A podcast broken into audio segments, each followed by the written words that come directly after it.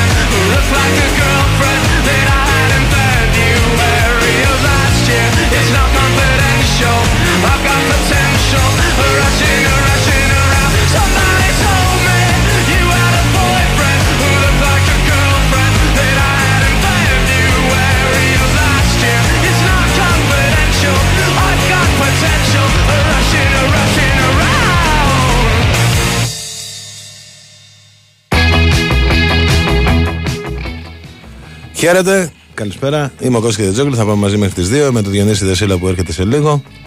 Και σε λίγο ελπίζω να έχουμε και τον Ηρακλή Αντίπα στη γραμμή να μας μιλήσει για το παιχνίδι του Ολυμπιακού που έγινε νωρίς σήμερα. Ε, είχαν και δύο φιλικό σήμερα και Ολυμπιακός και Παναθυναϊκό. Ο Παναθυναϊκό έλεξε πριν από λίγο ε, με την Χάμπολ Μπερσεβά ήταν το παιχνίδι. Έληξε με 1-1. Ο Ολυμπιακός έπαιξε πολύ νωρίς σήμερα και αυτός 1-1 ε, με την ε, Νόρτζελαν. Ε, είδαμε τα παιχνίδια. Εγώ είδα τον Παναθηναϊκό, τον Ολυμπιακό εκείνη την ώρα δεν μπόρεσα να το δω. Ε, ήταν ε, νωρίς. Ε, θα μας πει όμως ο Ηρακλής κάποια πράγματα από αυτά που είδα από τον Ολυμπιακό. Και συζητάμε εννοείται ότι θέλετε μέχρι να έρθει ο Διονύσης που έχει δει και τον Παναθηναϊκό από κοντά και σίγουρα μπορεί να σας πει πολλά περισσότερα από ότι εγώ. Ε, να πω στα γρήγορα για την ΑΕΚ μέχρι να, μέχρι να έρθει ο, ο Διονύσης. Ε, μέσα Σαββατοκύριακο, όπως ήταν γνωστό από χθες, έρχεται ο Πισάρο. Το Σύριαλ με τον Έστον Αρόχο συνεχίζεται. Ε, είναι ένας παίχτη που η ΑΕΚ, όπως καλά γνωρίζετε, και, τον, και στις αρχές Ιουνίου είχε κάνει κίνηση να τον αποκτήσει. Δεν είχε προχωρήσει τότε. Μετά προσπάθησε με κάποιους. Με, Κυρίως με ένα ποδοσφαιριστή τέλος πάντων ακόμη ε, να τον πάρει. Μετά επέστρεψε στον Αραούχο. Ε, με τον ίδιο τα πράγματα έχουν πάει καλά. Με την ομάδα του υπάρχουν μπρος και πίσω. Ε, υπάρχουν δημοσιεύματα σήμερα στο Μεξικό ότι ουσιαστικά ότι η Αμέρικα έχει υποδεχθεί τους όρους της ΑΕΚ, την πρόταση μάλλον της ΑΕΚ, αλλά δεν έχει ολοκληρωθεί μεταγραφή γιατί και αυτή θέλει κάποιο χρόνο για να προχωρήσει και στην αντικατάστασή του. Ε, έτσι και αλλιώς τώρα ξεκινάει όμως σε λίγο και η διακοπή του πρωταθλήματος οπότε δεν ξέρω τώρα πόσο θα τραβήξει αυτό. Όσο όμως δεν τελειώνει και όσο πηγαίνει μπροστά πίσω μπρος η κατάσταση σίγουρα ε, παραμένει ανοιχτό. Ε, όπως γνωρίζουμε τον Αλμέδα και από πέρυσι αν ε, ο παίχτης που θέλει δεν είναι 100% σίγουρος ε, δεν έχει πρόβλημα να περιμένει και να πάει με τους παίχτες που, που έχει. Άλλωστε και ο, είναι κάτι που και ο ίδιος το έχει πει πολλές φορές και δημόσια και σίγουρα θα το πει και για αυτή, τη, και για αυτή την περίπτωση. Εντάξει, είναι ένας παίχτης που θέλει, είναι δική του εισήγηση ούτως ή άλλως. Ε, αλλά ε, δεν είναι και, και ο μοναδικός. Αν προχωρήσει, αν όντως επιβεβαιωθούν τα σημερινά δημοσιεύματα από το Μεξικό και προχωρήσει η υπόθεση με, με, με την πρόταση που έχει κάνει η ΑΕΚ από την προηγούμενη εβδομάδα θα η μεταγραφή θα, θα γίνει, αλλιώς θα αποκτήσει κάποιον άλλο ποδοσφαιριστή. Ε, υπάρχει το θέμα του Αλεξανδρόπουλου που αποκαλύφθηκε σήμερα την Πορτογαλία και επιβεβαιώνεται. Ε, μίλησα γι' αυτό και το πρωί και, στο, και στον Τάσο. Είναι ένας που η ΑΕΚ έχει μιλήσει και με τον ίδιο και με τη Sporting. Θέλει ένα μέσο με αυτά τα χαρακτηριστικά ακριβώς. Ένα οχτάρο εξάρι πιο aggressive από ας πούμε από αυτούς που έχει τώρα, από το Μάνταλο κυρίως. Εκεί σε αυτή τη θέση στο, δίπλα στο Μεντικό Χάφι είναι ο Πινέδα που είναι ο βασικός παίκτης που έχει και μια πολύ καλή ισορροπία σε όλα αυτά και ξέρουμε τέλος πάντων ποιος είναι ο Πινέδα. Ε, υπάρχει ο Μάνταλος και είναι ένας παίκτης που είναι ενδιάμεσος. Νομίζω ότι ο Αλεξανδρόπουλο είναι μια πολύ, πολύ καλή περίπτωση και την ΑΕΚ, αν καταφέρει να τον πάρει, δεν είναι εύκολη μεταγραφή. Θυμίζω πέρυσι το καλοκαίρι τον είχε πάρει πολύ με το, από το Παναθηναϊκό, νομίζω με ένα ποσό πάνω από 4 εκατομμύρια ευρώ. Ε, υπάρχουν όπως αναφέρουν οι Πορτογάλοι δύο προτάσεις. Η μία είναι για αγορά ένα ποσοστού του παίχτη με 2,5 εκατομμύρια και η άλλη μία με δανεισμό και οψιόν αγορά 4 εκατομμύρια για το χρόνο το καλοκαίρι. Ε, είναι πάντως ένας παίχτη που η ΑΕΚ τον θέλει. Ε, να δούμε και ο ίδιος τι σκέφτεται για το, για το μέλλον του. Ε, αν θέλει να επιστρέψει τόσο γρήγορα στην Ελλάδα μετά από ένα μόλις χρόνο στο εξωτερικό ε, αν, έχει, αν, αν πιστεί από το από αυτό που του προσφέρει τέλος πάντων η ΑΕΚ για να, για να επιστρέψει. Και αν βέβαια η ΑΕΚ τα βρει με τη Sporting στα, στο οικονομικό, που είναι σημαντικό, γιατί μιλάμε, λέω και πάλι, για ένα παίχτη που αγοράστηκε από τη Sporting πέρυσι με ένα αρκετά, πολύ, ένα αρκετά σημαντικό ποσό.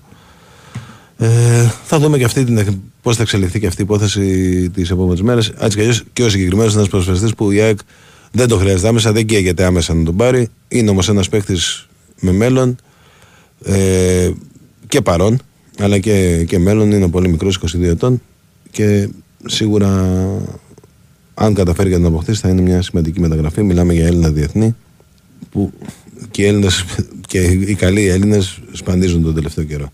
Πάμε όμως στην Ερακλή να μην τον έχουμε να περιμένει στην, στην Αυστρία. Κύριε Ερακλή, πώς είστε, τι κάνατε, Όλα εντάξει; Μια, χα... μια χαρούλα, εδώ, εδώ. Σε είδα, με, σε είδα με, το, με τον τεχνικό διευθυντή εκεί πέρα, τη φωτογραφία. Δύο άνθρωποι έτσι σκεπτόμενοι μου φανήκατε. Ε, Κουλτουριάρι. Έτσι, μπράβο. ναι. Λοιπόν, Όχι, έχουμε έτσι, και άγραφα να πούμε. Είδες μόλις άκουσα τη φωνή σου, θυμήθηκα ότι έχουμε και τα άγραφα. Αν θες να. Ε, δεν θα σε βάλω να τα πεις εσύ. Παρότι το κοινό διψάει για να σε ακούει να λες για τα βιφτεκάκια της κυρία Ειρήνης. Λένης, συγγνώμη. Κυρία Λένης. Συγγνώμη, συγγνώμη, συγγνώμη, συγγνώμη. Και συγγνώμη και από τον Γιώργο που άλλαξε το όνομα της μαμάς. και πάμε κατευθείαν να μας πεις τι είδες σήμερα. Λοιπόν, κοίτα. Πρώτα πρώτα καλησπέρα στους φίλους ακρατές που και, α, και, και καιρό να, να μιλήσω λίγο, λίγο μαζί τους, αλλά τελειώνει εδώ και η προετοιμασία.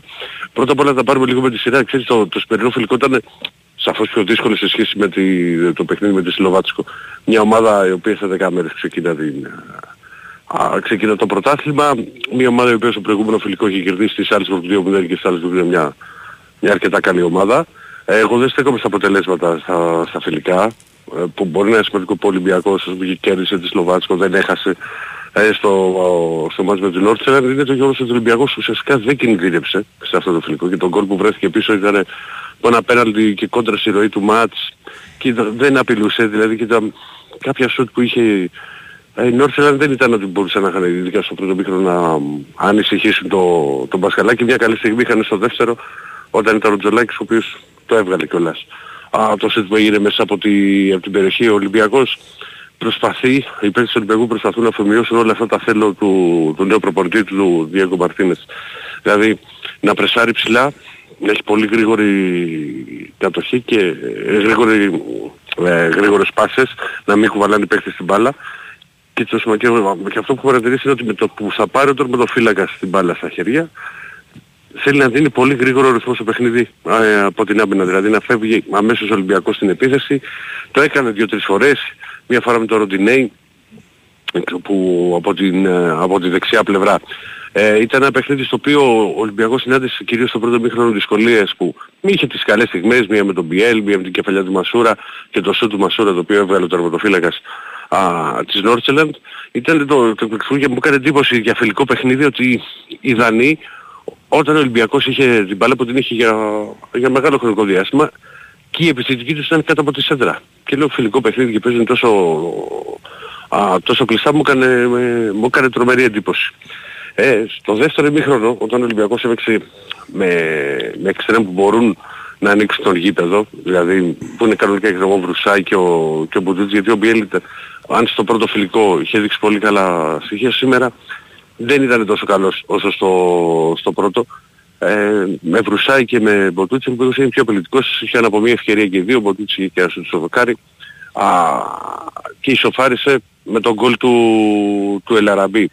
Ένας Ελαραμπή ο οποίος είναι εντελώς διαφορετικός σε σχέση με την περσινή προετοιμασία και σε σχέση με την, και με την εικόνα του. Είναι, πρώτα απ' όλα είναι πολύ πιο στεγνός ε, και πραγματικά δηλαδή μέσα και είναι και σε, στα 37 του τον βλέπεις να, να πρεσάρει συνέχεια με και τον αντίπαλο τερματοφύλακα και σε όλο το διάστημα στο οποίο αγωνίζεται.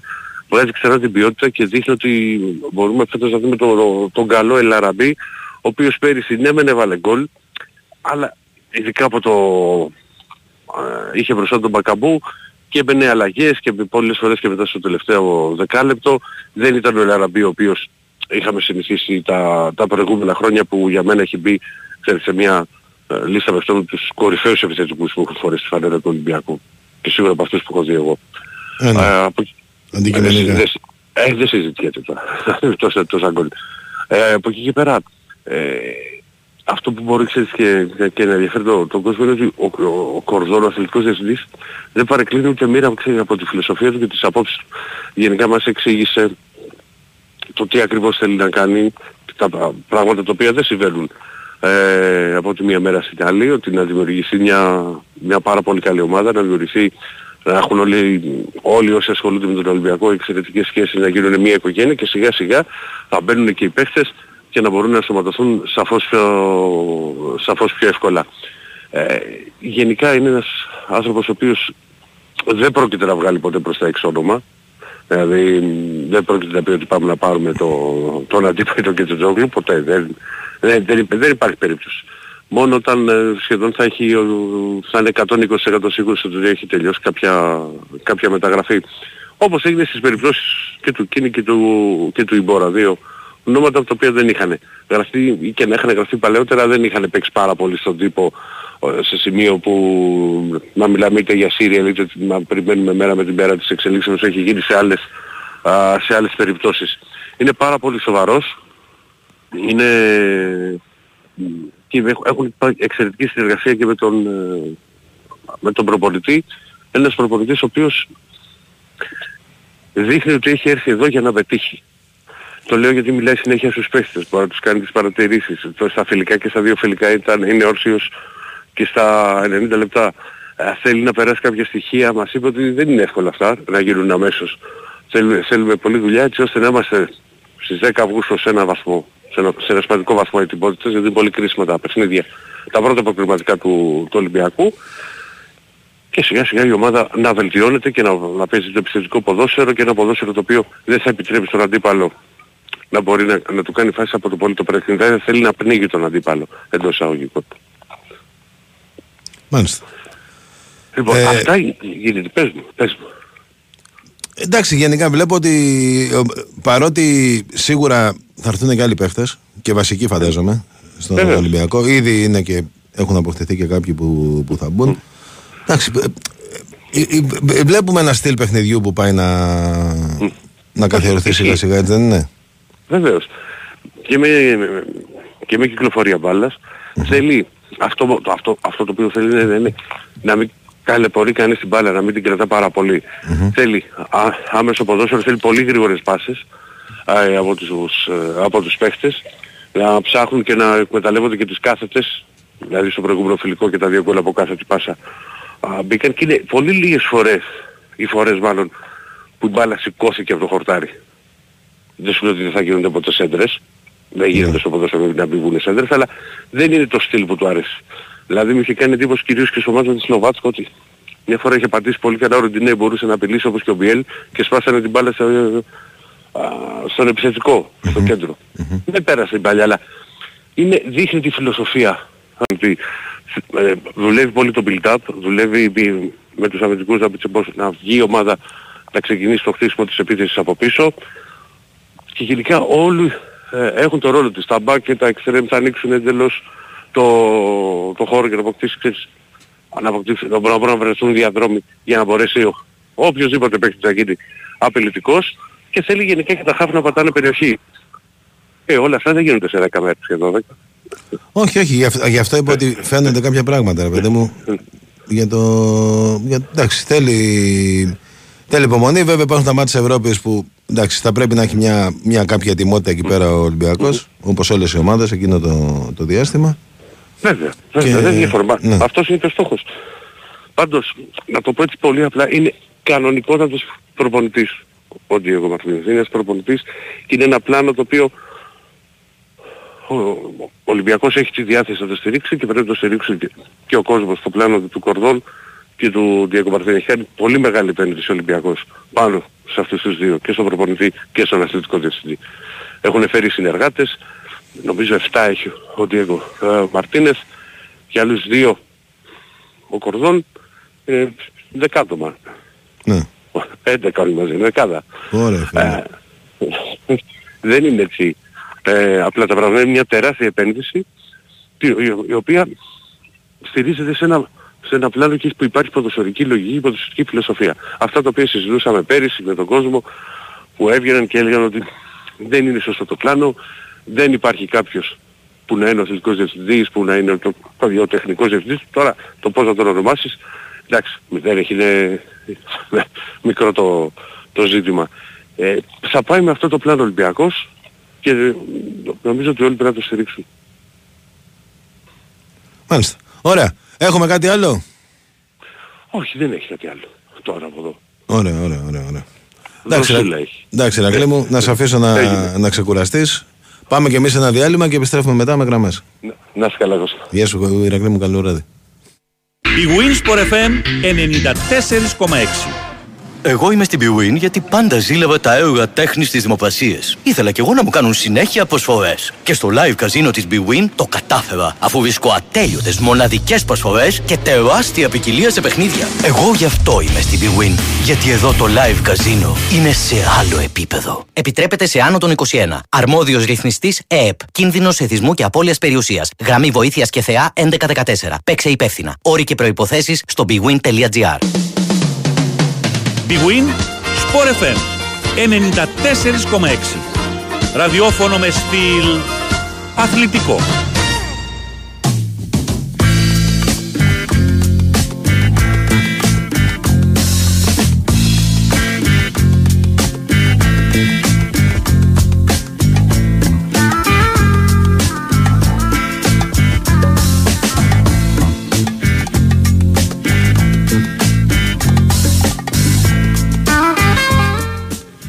Εδώ είμαστε λοιπόν. Πάμε να πούμε και τα άγραφα. Έφτασε και ο Διονύσης, οπότε και εσείς οι φίλοι του Παναθηναϊκού θα μπορείτε να τα πείτε απευθείας και, και μαζί του. Το πιο γευστικό δώρο από τα άγραφα 1977, ένα χρωταστικό τραπέζι δύο ατόμων με τα πιο λαχταριστά κρατικά που τα άγραφα 1977 σας προσφέρουν εδώ και 45 χρόνια. Άγραφα 1977, ο πιο γευστικός γύρος τη Αθήνας, μπριζολάκια και τα εκπληκτικά σπιτικά πιθεκάκια της Κυραλένης. Τα άγραφα 1977 έχουν απάντηση στην ακρίβεια με, χαρι... με χορταστικές μερίδες και τίμιες τιμές. Τηλεφώνησε τώρα στο 210 2010 600 και άκουσε όλες τις προσφορές live. Ε, τα καταστήματα άγραφα είναι Πατήσια Νέα Σμύρνη και Βέικο 111 στο Καλάτσι με το πάρκινγκ. Στέλνετε το μήνυμά σας με τον γνωστό τρόπο. Στο πλαίσιο μέσα της βρίσκεται στην ενότητα live στο site του Big Wings FM, γράφοντας ονοματεπώνυμο και τηλέφωνο. Ε, δύο παρα πέντε περίπου εκεί με δύο θα κάνουμε την κλήρωση και ο τυχερός θα κερδίσει ε, ένα χορταστικό τραπέζι δύο ατόμων ε, σε όποια από τα καταστήματα άγραφα επιθυμεί ο ίδιος μετά από συνεννόηση με τη γραμματεία που θα τον ενημερώσει, με τον οποίο θα μιλήσει για να, για να, πάρει, να παραλάβει το, το δώρο του. Λοιπόν, πάμε στην πρώτη γραμμή. Καλησπέρα. Ναι, Ναι, καλησπέρα. εγώ είμαι ο πρώτος. Είσαι ο πρώτος, ναι. Ναι, καλησπέρα. Τι κάνετε κύριε Κώστα. Μια χαρά, μια χαρά, εσείς. Ε, μιλάω στον Νίκο Μετακάση, επιτρέπετε. Εννοείται, βεβαίως. Ναι, Γιώργος ο Παπελόγυπος. Γεια σου, Γιώργο. Ε, μιλήσαμε πριν 10 μέρες. Να πω πρώτα ένα πράγμα για τον μπάσκετ και θα πάω στο ποδόσφαιρο. Ε, πολλοί λένε και οπαδοί του Ολυμπιακού ότι επειδή σε έφυγαν οι δύο, ναι είναι μεγάλος απώλειες οι δύο, δεν τους συζητάω και ο Βεζένκοφ και ο Σλούκας. Ο Σλούκας αντικαταστάθηκε από το Γκος.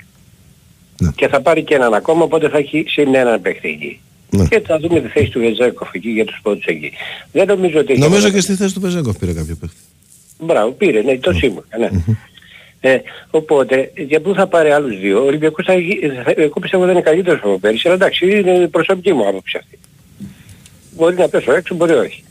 Και θα δούμε λοιπόν, πάντως ο Παναγικός έκανε δεδικασμένο στο θέμα 3 εκατομμύρια ευρώ έδωσε στο τέτοιο, ο κάθε παίκτης τώρα θα ζητάει παραπάνω. Και αν ο Σόρο, το, το, σε- αυτός ο σέντερ που πήρε, ήξερε ότι θα, ε, τρία, ε, με τα 3 εκατομμύρια που έδωσε στο, δεν τα αξίζει τα λεφτά ο Λούκας, θα θα. 1,5 εκατομμύριο ναι, μπορώ να το δεχτώ. Δεν ξέρω, συμφωνείτε; Τι να σου πω, η αγορά καθο- κανονίζει τα λεφτά που παίρνει ο καθένας. Ε, να πάω στο ποδόσφαιρο. Είδα τα τρία φιλικά για πρώτη φορά και των τριών ομάδων. Ναι. Του Παναθηναϊκού, της ΑΕΚ, της ΑΕΚ με, μου άρεσε πάρα πολύ η ΑΕΚ με την, Σαχτάρ. Με τη Σακτάρ. Δεν το, όχι το δεύτερο που παίξανε δηλαδή. αυτό Ναι, το- το, το πρώτο, ναι, εκεί που Το το πρώτο, το ξανακάνει. 5-0, αυτό το είδα, μπράβο της, είναι σε πολύ καλή κατάσταση. Μου άρεσε και ο Ολυμπιακός σήμερα, Μμμ. το μεσημέρι το είδα. Δεν μου άρεσε ο Παναθηναϊκός καθόλου, μα καθόλου.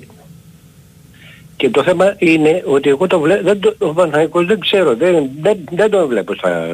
Για μένα 70% είναι η ΑΕΚ είναι φαβορή και 30% Ολυμπιακός. Ο Παναθηναϊκός δεν του δίνω καμία, μα καμία τύχη. Προσωπική μου άποψη, έτσι. Μάλιστα. Ε, ναι. Μην κάνω Με αυτά μόνο, που ναι. βλέπετε, ναι, κατάλαβα. κατάλαβα. Ναι, δεν ξέρω αν συμφωνείτε μαζί. Ε, τώρα είναι, είναι πολύ νωρίς ακόμη. Πρέπει Καταρχάς, να, ο Παναγιώτης να έχει αρχίσουν τα φοβερό επίσημα πρόβλημα. παιχνίδια και να δούμε. Ο Παναγικός από ό,τι είδα έχει φοβερό πρόβλημα α, ε, μέσω αμυντικά, να το πω έτσι. Φοβερό πρόβλημα. Δηλαδή ουσιαστικά έχει 1,5 παίχτη έχει στην άμυνα. Ε, ναι, εντάξει. Δύο, ε, δύο Σήμερα δεν έχει παίζανε βάλει. και, και νεαροί παίχτες από ό,τι είδα. Δηλαδή και ο, Εντάξει, και ο εντάξει. καινούργιος στόπερ δεν έχει έρθει και ο Σέγγε Πελτέλεπε. Ε, Γεια σας και από μένα μια και λέτε για Παναθηναϊκό να, να τους... Ναι. Τι, ε, το όνομά σας, καλησπέρα για μένα. Γιώργος, Γιώργος. Γεια σας και Γιώργο. Ε, ήταν, σήμερα ήταν το πρώτο φιλικό που είχε ο Παναθηναϊκός αμυντικά θέματα. Δηλαδή έφαγε φάσεις. Συνήθως Συμφωνώ. στα προηγούμενα φιλικά δεν είχε δεχθεί. Βέβαια, Ε, εγώ έχει θα την πω την πρόβλημα αμαρτία μέσω- μου. Μέσω αμυντικά έχει πρόβλημα. Θα την πω την... Ήταν πολύ ειδι... ιδιαίτερες παύλα ειδικές συνθήκες σήμερα. Δηλαδή με τη ζέστη εννοώ. Δεν ήταν εύκολο. Δηλαδή δημιουργικά Ε, κάτι αυτό να έκανε. συμφω- Να συμφωνήσω σε Ε, μωρέ, αυτό. ήταν δύσκολο πολύ. Έκανε κάποια πράγματα δημιουργικά. Πέρα από τον γκολ είχε κάποιες ευκαιρίες και με το Σπόρα στο πρώτο ημίχρονο και στο δεύτερο ημίχρονο είτε με τον Τζούριτσιτς. Ε. είτε με τον ε, Αϊτόρ, είτε με τον ε, μ, Χουάνκαρ, με τον Γερεμέγεφ. Είχε κάποιες φάσεις, αλλά δέχτηκε φάση στο δεύτερο ημίχρονο. Ναι. Έγιναν και πολλές αλλαγές. Κάποια στιγμή έπαιζε ο Φικάη με τον Γκάτρι στα στόπερ, δύο νεαρά παιδιά. Αλλά το κυρίαρχο για μένα είναι ότι σήμερα δεν μπορούσε ο Παναθηναϊκός και η Χάπολ Λόγω της ζέστης. δεν μπορούσε κερδίζει. να, να Δεν- έχεις διάρκεια σε ρυθμό. Δηλαδή Κύριε να- Δεσίλα, με, Ναι. με, όχι- με, με τη μεγάλη εκτίμηση που σου έχω, Ναι. ε, είναι το θέμα το εξής, ότι ο Παναθηναϊκός υποτίθεται, υπο, όχι υποτίθεται, είναι στην πράξη, ότι, θα, ότι συμμετέχει ε, 15-20 μέρες νωρίτερα από τον Ολυμπιακό με την ΑΕΚ, οι οποίοι υποτίθεται ότι δεν πρέπει να είναι έτοιμοι. Ο Ναι. Παναθηναϊκός δεν πρέπει να είναι έτοιμος γιατί σε κάποιες μέρες παίζει αγώνα επίσημο. Ναι, ναι, προφανώς. Ναι. Εγώ Απλά δεν σας την λέω, είδα. δεν το λέω ως δικαιολογία για τον Παναθηναϊκό. Εγώ είδα τις άλλες δύο ομάδες πολύ Δεν καλύτερες. ήταν του τώρα με Παναθηναϊκού. 34-35 βαθμούς στι 10 η ώρα το βράδυ, 33 πόσους είχε.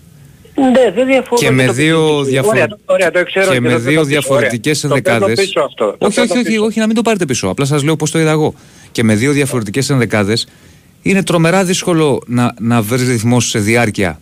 Δηλαδή στο πρώτο ημίχρονο είδαμε τον Παναθηναϊκό μέχρι 35 να είναι καλός, να έχει Ναι. κατοχή, μια, να παίζει αμυντικά η Μπερσεβά πολύ, από το 35 και μετά βγήκε μπροστά η Μπερσεβά. Στο δεύτερο ημίχρονο ήταν πότε μπροστά ο Παναθηναϊκός, πότε η Μπερσεβά. Αλλά χωρίς ρυθμό το παιχνίδι. Δεν είναι εύκολο. Ήταν Θα πραγματικά δούμε, θα δούμε, τρομερά αλλά δύσκολε πρέπει, πρέπει να ετοιμαστεί ο Παναθηναϊκός γιατί σε ε, 10 καλά, μέρες παίζει. εννοείται αυτό. Δεν συζητάμε. Απλά Ε, σας λέω για το σημερινό φιλικό. Δηλαδή στα προηγούμενα φιλικά ο Παναθηναϊκός ήταν πιο. είχε περισσο... α- άσχετα με τις αλλαγές που Ναι, γίνανε στα έξω μου φιλικά. άρεσε καλύτερα. Σήμερα ε, ξεπλάγει. Το είδα και Ναι, έχασα και ήταν την ήταν τρίτη. δύσκολες συνθήκες. Πολύ. πολύ. Ε, Ναι, το κατάλαβα. Ήταν πολύ ζέστη και γι' αυτό ήταν και αργά. Τέλος πάντων κάνει και πολύ ζέστη αυτή τη στιγμή. Ναι. Λοιπόν, σε καλή συνέχεια και ένα τελευταίο να πω μόνο. Ο κύριος, ο, ο κύριος, εντάξει μου επιτρέπει να μιλάω στον Νικό, το λέω. Ε, ο κύριος Τζόκλου την προηγούμενη εβδομάδα, πριν 10 μέρες που είχα μιλήσει, το τήρησε. Πάλι αυτή την εβδομάδα έχουμε. Ε, πάνω, χτες, εσύ, εχτες, προχτες, αντιπροχτες, τρεις μέρες συνεχόμενες.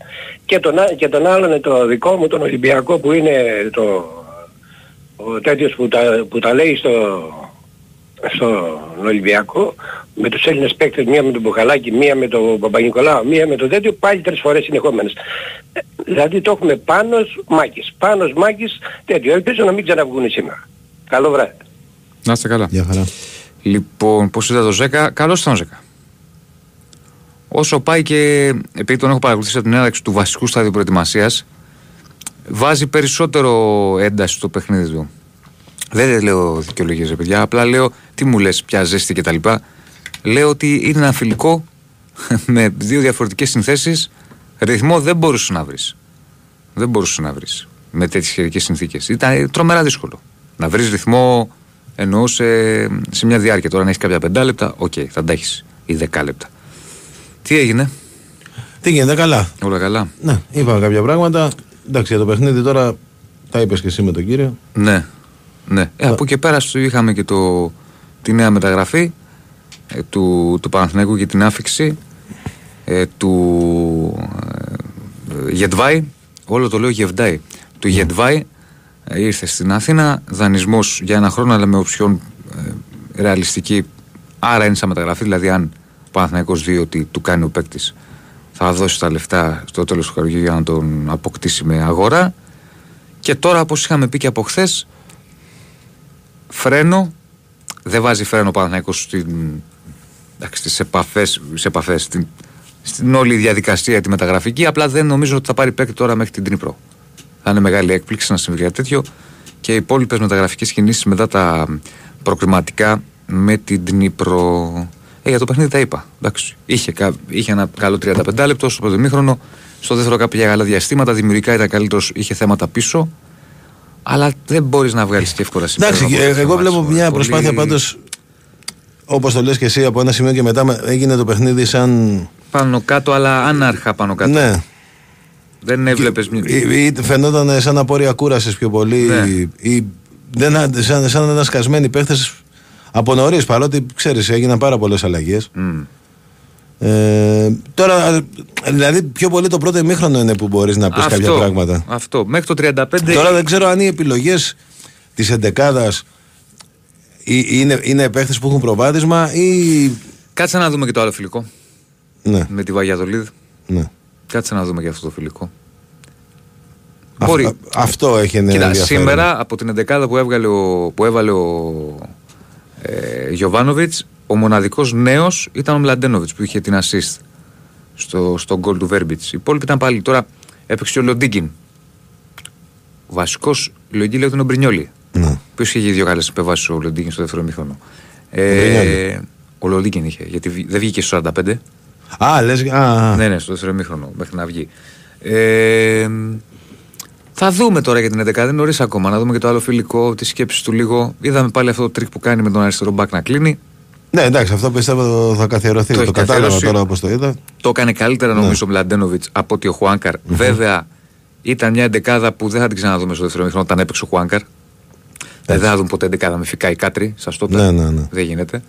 Παράδειγμα λέω έτσι. Ε, Μα γι' αυτό σου λέω ότι και το πρώτο μήχρονο είναι πιο, ναι, ναι. πιο ενδεικτικό τέλος πάντων. Είχε δύο ευκαιρίες ο Σπόραρ. Μάλλον η μία είναι μεγάλη, το άλλο να σου έξω την περιοχή. Ένα τεράστιο που το βγάζει ο γκολκίπερ με τα πόδια. Είχε μια διάθεση αρχικά ο Μπερνάρ με τον Παλάσιος και ο Κότσιρας μέχρι το 35 που με ψηλό, ψηλά pressing ο Παπαναθηναϊκός προσπαθούσε να κάνει τη ζημιά. Είδε μια ομάδα απέναντί του που ήταν έπαιξε άμυνα. Στο πρώτο 35 λεπτό μετά βγήκε λίγο μπροστά και βάλε και τον γκολ. Εντάξει, περισσότερα συμπεράσματα δεν μπορεί να βγάλεις τώρα. Από ένα φιλικό και τέτοιου τύπου ξαναλέω ήταν. Εντάξει, κάποια- δεν, δεν είναι από κακό ένα πάντως. σημείο και μετά- Δεν είναι κακό να σε παίζουν και άμυνα σε αυτά Όχι τα καθόλου. παιχνίδια. Γιατί. Θα βρεις πολλές ομάδες. Ακριβώς. Και οι περισσότερες ομάδες στον Παναθηναϊκό στα φιλικά έτσι τον έχουν παίξει. Στο μεγαλύτερο διάστημα τουλάχιστον. Λοιπόν, τέλος πάντων θα τα συζητήσουμε με- και με τον κόσμο. Για πάμε. Καλημέρα. Έλα, Βασίλη. Γεια σου, Βασίλη. Κώστα τι κάνεις; Καλά είμαι, Βασιλάκη, εσύ. Καλά αγόρι μου εδώ. Πολύ ζέστη παιδιά. Πολύ, πολύ. Δεν ξέρω τι είναι πρέπει να γίνει. Αυτός ο... Αυτό που ήρθε από την Αφρική. Δεν ξέρω τι πρέπει να κάνει ο κόσμος πια. Τι να κάνει, ρε, Βασίλη; Να μείνει σπίτι και άμα μπορεί να έχει air condition, ανεμιστήρα Και υπομονή να περάσει. και υπομονή. Τι να κάνουμε; Υπομονή. Ε, ήθελα να πω στον πρώτο που είπε. Λοιπόν, τα φιλικά δεν δίνουν σημασία. Οι αγώνες τι θα γίνουν. Μμμ. Το πρωτάθλημα τι θα, θα, θα κρυφεί.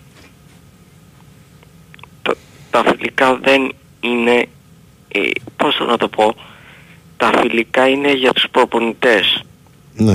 για τους παίκτες. Κώστα έμαθα ότι η ΑΕΚ πήρε Αμερικάνο. Ε. Ναι, το μακραίει. Ναι, καλώς έμαθα. Ναι. Ε, βλέπεις άλλη μεταγραφή. Ε, φυσικά. Ενίσχυση. Α, αφού θα πάρει ξένους παίχτες, ε, άλλους πέντε. Τέσσερις, πέντε. Οι, οι άλλοι που ήταν οι ξένοι που είχαμε φύγανε όλοι. Ναι, δεν ξέρω τώρα, δεν ξέρω αν θα, Ο Μακ. αν θα κρατήσει κανένα, ναι, δεν νομίζω. Ε, Δεν νομίζω λέω, να μείνει κανείς. Θα δούμε τώρα, ε, ε, τώρα φτιάχνει τώρα, θα δούμε Βασίλη. για μένα ο Μακ πρέπει να μείνει Κώστα. Ναι. γιατί είναι ωραίο παιδί, είναι πολύ χαρακτήρας, είναι και τριποντίστας. Είχε πολλά τρίποντα. Τι να πω άλλο για την ΑΕΚ του ποδοσφαίρου, δεν ξέρω τι θα γίνει. Κώστα, έχουμε πάρει ελεύθερους παίχτες ή τους πλήρωσε ο πρόεδρος; Από όλα ρε Βασίλη. Τέλος πάντων. Ε, το, τα διαρκείας Κώστα πότε βγαίνεις στο μπάσκετ; Δεν, ε, δεν έχει γίνει ακόμη η ανακοίνωση, θα δούμε. Άμα μάθεις κάτι πες στον αέρα. Ε, θα το μάθεις, μωρέ, εντάξει, άμα βγουν θα, θα βγει παντού. Ε, να στείλω χαιρετισμούς το, στον Τριαντάφυλλο, στον Σέρνη, τον... πώς το λένε, τον... Ξέχανα τα ονόματα. Εντάξει Βασιλάκη μου. Πολλά φιλιά Χαιρετίσματα στους σε ΑΕΚ. όλους. Να είσαι Ε; καλά. Χαιρετίσματα σε όλους λέω. Σε όλους τους Να είσαι καλά. αεξίδες. Να είσαι καλά. Θα τα πούμε. Γεια σου, Μπίλι. Πάμε. Ναι. Χαίρετε, Γεια σου, Μακή. τι κάνετε; Έγινε. Καλά, Μακή. Ε, παιδιά, έχω βγει εγώ τρεις φορές και σήμερα τέταρτη. Παρεστήσεις έχει ο κόσμος. Του, τους, τον έχει πειράξει η ζέστη. Ε, ονειρεύονται μήπως. Μία φορά έχω βγει. Μια φορά έχει βγει. Αυτή είναι η δεύτερη. Ναι. Τι να πω. Γι' αυτό μόνο βγήκα, δεν θα πω τίποτα άλλο. Γι' αυτό βγήκες, όντως. Μα, μα την Παναγία Ε, μόνο γι' αυτό. Ε, το- Γιατί τους ενοχλούν τόσο πολύ αυτά που λέω που δεν έχουν προσωπικό δηλαδή δεν τους κάνω προσωπική επίθεση. Εγώ ασχολούμαι μόνο με την ομάδα μου έτσι. Αλλά τόσο πολύ τους επηρεάζουν. Μα τόσο πολύ ώστε να φαντάζονται ότι εγώ βγαίνω, βγήκα χθες, προχθές, παραπροχθές. Μα είναι δυνατόν Εκτός και έχουν προβλήματα οι άνθρωποι και προσπαθούν με αυτόν τον τρόπο να, να τα πετάξουν από πάνω τους. Αλλά τα προβλήματα φίλε μου προηγούμε, όχι προ-προηγούμενε, γιατί με το Βασιλάκι είμαστε φιλαράκια, τον καλησπερίζω κιόλας. Λοιπόν, αν πιστεύεις φίλε μου ότι με το να κάνεις αυτού του είδους την επίθεση, είτε σε μένα, είτε σε άλλους ακροατές όπως ανέφερες στον πάνω, δεν κερδίζεις τίποτε. Αν αυτό ικανοποιεί σε μια ζωή και νιώσεις ευχαρίστηση, βγες και αύριο και κάνε μου επίθεση. Και μεθαύριο. και Εντάξει, παρά- ρε Μάκη. Έγινε ρε Μάκη. Λοιπόν, να είσαι άντε, καλά. καλό ξημέρωμα να έχετε. Γεια. Γεια χαρά. Για στον πάμε. επόμενο, καλησπέρα. Εγώ είμαι; Ναι. Αμάν ρε παιδιά. Άκουσα Μάκη και λέω εντάξει έχω χρόνο. Ένα Και σε σοκολατάκι πιο ευνηδίασε. κοντά. Και σε ευνηδίασε ο Μάκης. Ναι. Πιο γρήγορος από ποτέ. Λοιπόν, Ισαάκ λέγομαι. Ναι, φίλε. μου. Κάτσε να, να πάει κάτω πιο κοντά. Λοιπόν, επειδή μ, μόνο της Παρασκευής ακούω την εκπομπή live, τις άλλες ακούω on demand την επόμενη μέρα. Ε, βασικά ήθελα να πω κάτι για τον Παπαγιάννη, αλλά πριν θέλω να, θέλω να πω κάτι που για ένα-δυο πραγματάκια που μου έμειναν ας πούμε από προηγούμενες εκπομπές αναφορές ακροατών. Ναι. Πήρε προχθές ένας φίλος ε, του Ολυμπιακού Ναι. και άρχισε να λέει ας πούμε ότι ήταν unfair η απόκτηση του Σλούκα από τον Παναθηναϊκό και το περιέγραφε έτσι με έναν τρόπο, με ένα ύφος ότι ήταν βρώμικος πόλεμος ας πούμε του Παναθηναϊκού προς τον Ολυμπιακό. Κάτι το οποίο βέβαια ε, φυσικά και δεν ισχύει, αλλά στη συνέχεια της τοποθέτησής του καταλάβαμε για ποιο λόγο το έκανε, γιατί έπρεπε να στηρίξει αυτό που είπε ακριβώς μετά. Το οποίο ήταν ο Ολυμπιακός, αφού δέχεται τέτοιο πόλεμο ας πούμε, ε, θα πρέπει και αυτός να αντιδράσει. Να πάει να κάνει Έλληνα το Μιλιτούνοφ και το Μακίσικ. Λέω δεν είναι δυνατόν αυτό το ακούω ρε παιδιά. Δηλαδή ε, έχεις περάσει ας πούμε ε, δύο χρόνια που έχεις πάρει τα, ε, τα δύο ευκολότερα πρωταθλήματα της ιστορίας σου στο μπάσκετ από όσα έχεις σηκώσει είναι τα δύο ευκολότερα πρωταθλήματα. Ο βασικός σου αντίπαλος ήταν πουθενάς, πουθενάς. Η χειρότερη ε, ήταν, ε, η- τα προηγούμενα τρία χρόνια ήταν ίσως τα χειρότερα των τελευταίων 30-35 ετών. Και τώρα που ο αντίπαλός σου κάνει κάποιες κινήσεις για να δυναμώσει, εσύ θες η ομάδα σου να αντιδράσει πώς; Με αθέμητα μέσα. Ε, φοβερή λογική. Μπράβο φίλε, δηλαδή το, το, του δώσε και συγχαρητήρια μετά για κάποιες άλλες αναλύσεις που έκανε ο, ο Αναστάσης μετά. Ε, φοβερή λογική. Μπράβο. Και όλα αυτά λίγους μήνες μετά το σκάνδαλο ας πούμε του Walkup το οποίο να το συνδέσω και αυτό για κάτι άλλο που άκουσα σε προηγούμενη εκπομπή. Δίνουν πολλές φορές οι Ολυμπιακοί, ας πούμε, το, οι φίλοι του Ολυμπιακού, το, ε, τη, το παράδειγμα για αυτά που ακούστηκαν από τότε που έγινε η ελληνοποίηση του Walkup. Το παράδειγμα του Ζέκα. Είχες πει μάλιστα εσύ Διονύσης σε κάποιον ότι ο Ζέκα ήταν πέντε χρόνια εδώ, δεν, δεν συγκρίνεται. Μα ούτως ή Το- άλλως ο Ζέκα έπαιζε σαν, σαν κοινοτικός, δεν είχε καμία... Ο Ζέκα, ο, Αλλά το παίζει κυριό- και στην εθνική και έχει γίνει... ο κυριότερος λόγος για μένα που δεν υπάρχει καμία σύγκριση με την περίπτωση του Walkup είναι ότι ο Ζέκα μπήκε επί κάποιους μήνες και έκανε μαθήματα ελληνικής γλώσσας και ιστορίας έδωσε εξετάσεις τις οποίες αν δεν τις περνούσε δεν θα του δίναν το διαβατήριο. Και να το βάλουμε τώρα σε σύγκριση με το walk-up που από τη στιγμή που έγινε επίσημα το αίτημα μέχρι τη στιγμή που πήρε το διαβατήριο πέρασαν δύο μέρες. Κινητοποιήθηκαν πολιτικοί και αθλητικοί θεσμοί ας πούμε για να εξυπηρετηθεί το αίτημα του Ολυμπιακού. Θα βάλουμε σύγκριση. Γιατί δεν βάζουμε σε σύγκριση το Σανρός που δεν το επέτρεψαν με Ελληνίδα γυναίκα. Τον Γκίστ που δεν το επέτρεψαν με τόσα χρόνια στην Ελλάδα. Τον Μπατίστ παλιότερα που δεν το επέτρεψαν τόσα χρόνια στην Ελλάδα. Και θα πάρουμε το Ζέκα με το Walkup. Τέλος πάντων. Αυτό σχετίζεται με τα προηγούμενα. Και κάτι για τον Παπαγιάννη θέλω να πω. Ναι. Μια εβδομάδα τώρα ε, από τη στιγμή που υπέγραψε ο Σλούκας ακούμε αυτά που ακούμε από τους φίλους του Ολυμπιακού. Είναι δυνατόν τώρα να πάμε να, να λέμε εμείς τα ίδια. Ο άνθρωπος βγήκε- βρήκε μια καλύτερη, ε, μια καλύτερη πρόταση οικονομικά. Το τέλος τέλος μόνο αυτό είναι. μπορεί να υπάρχει προοπτική χρησιμοποίηση του, ξέρω εγώ το ένα το άλλο. Αλλά στο τέλος όλος είναι το οικονομικό. Και ο Σλούκας κυρίως για το οικονομικό. Ποιος θα πει όχι σε, σε, τέτοιο, σε τέτοιο ποσό ας πούμε που του έδωσε ο Παναθηναϊκός. Λοιπόν, και πήγε. Μπορεί με εντάξει, δεν δίνω ε, σχετικά με την ανάρτηση αυτή το βιντεοάκι που έβγαλε ο Γιαννακόπουλος ας πούμε. Εντάξει, δεν θα του δώσω και απόλυτα άδικο, γιατί οκ, έχει την πρόταση. Εγώ θα- είπα και χθες για να το κλείσουμε γιατί. δεν- Ναι. Κάθε επιλογή αθλητή είναι σεβαστή. Ο κάθε Εννοείται. αθλητής θα κάνει δική του επιλογή. Και τελειώνει εκεί η κουβέντα. Δεν θα μας ρωτήσει, ούτε θα είναι υποχρεωμένος να μας δώσει και αναφορά. Είτε λέγεται Γιατί Σλούκας, είτε αυτό- λέγεται Παπαγιάννης, είτε λέγεται Δεσίλας, είτε λέγεται και Τζόγλου, είτε Στέφανο, ξέρω εγώ, οποιοδήποτε. Ναι. Αυτό που μπορούμε Αυτά. να, να σχολιάσουμε ας πούμε για τέτοιες αποφάσεις αθλητών είναι πώς τις διαχειρίζονται και πόσο σέβονται την ομάδα την οποία Εντάξει, αφήνουν, εντάξει. αφήνουν. Δεν μπορεί ας πούμε κάτι το συνέκρανα με, το, με την περίπτωση του Σπανούλη. Παιδιά ο Σπανούλης έκανε μια εβδομάδα να το μάθει η ομάδα και το έμαθε από άλλους.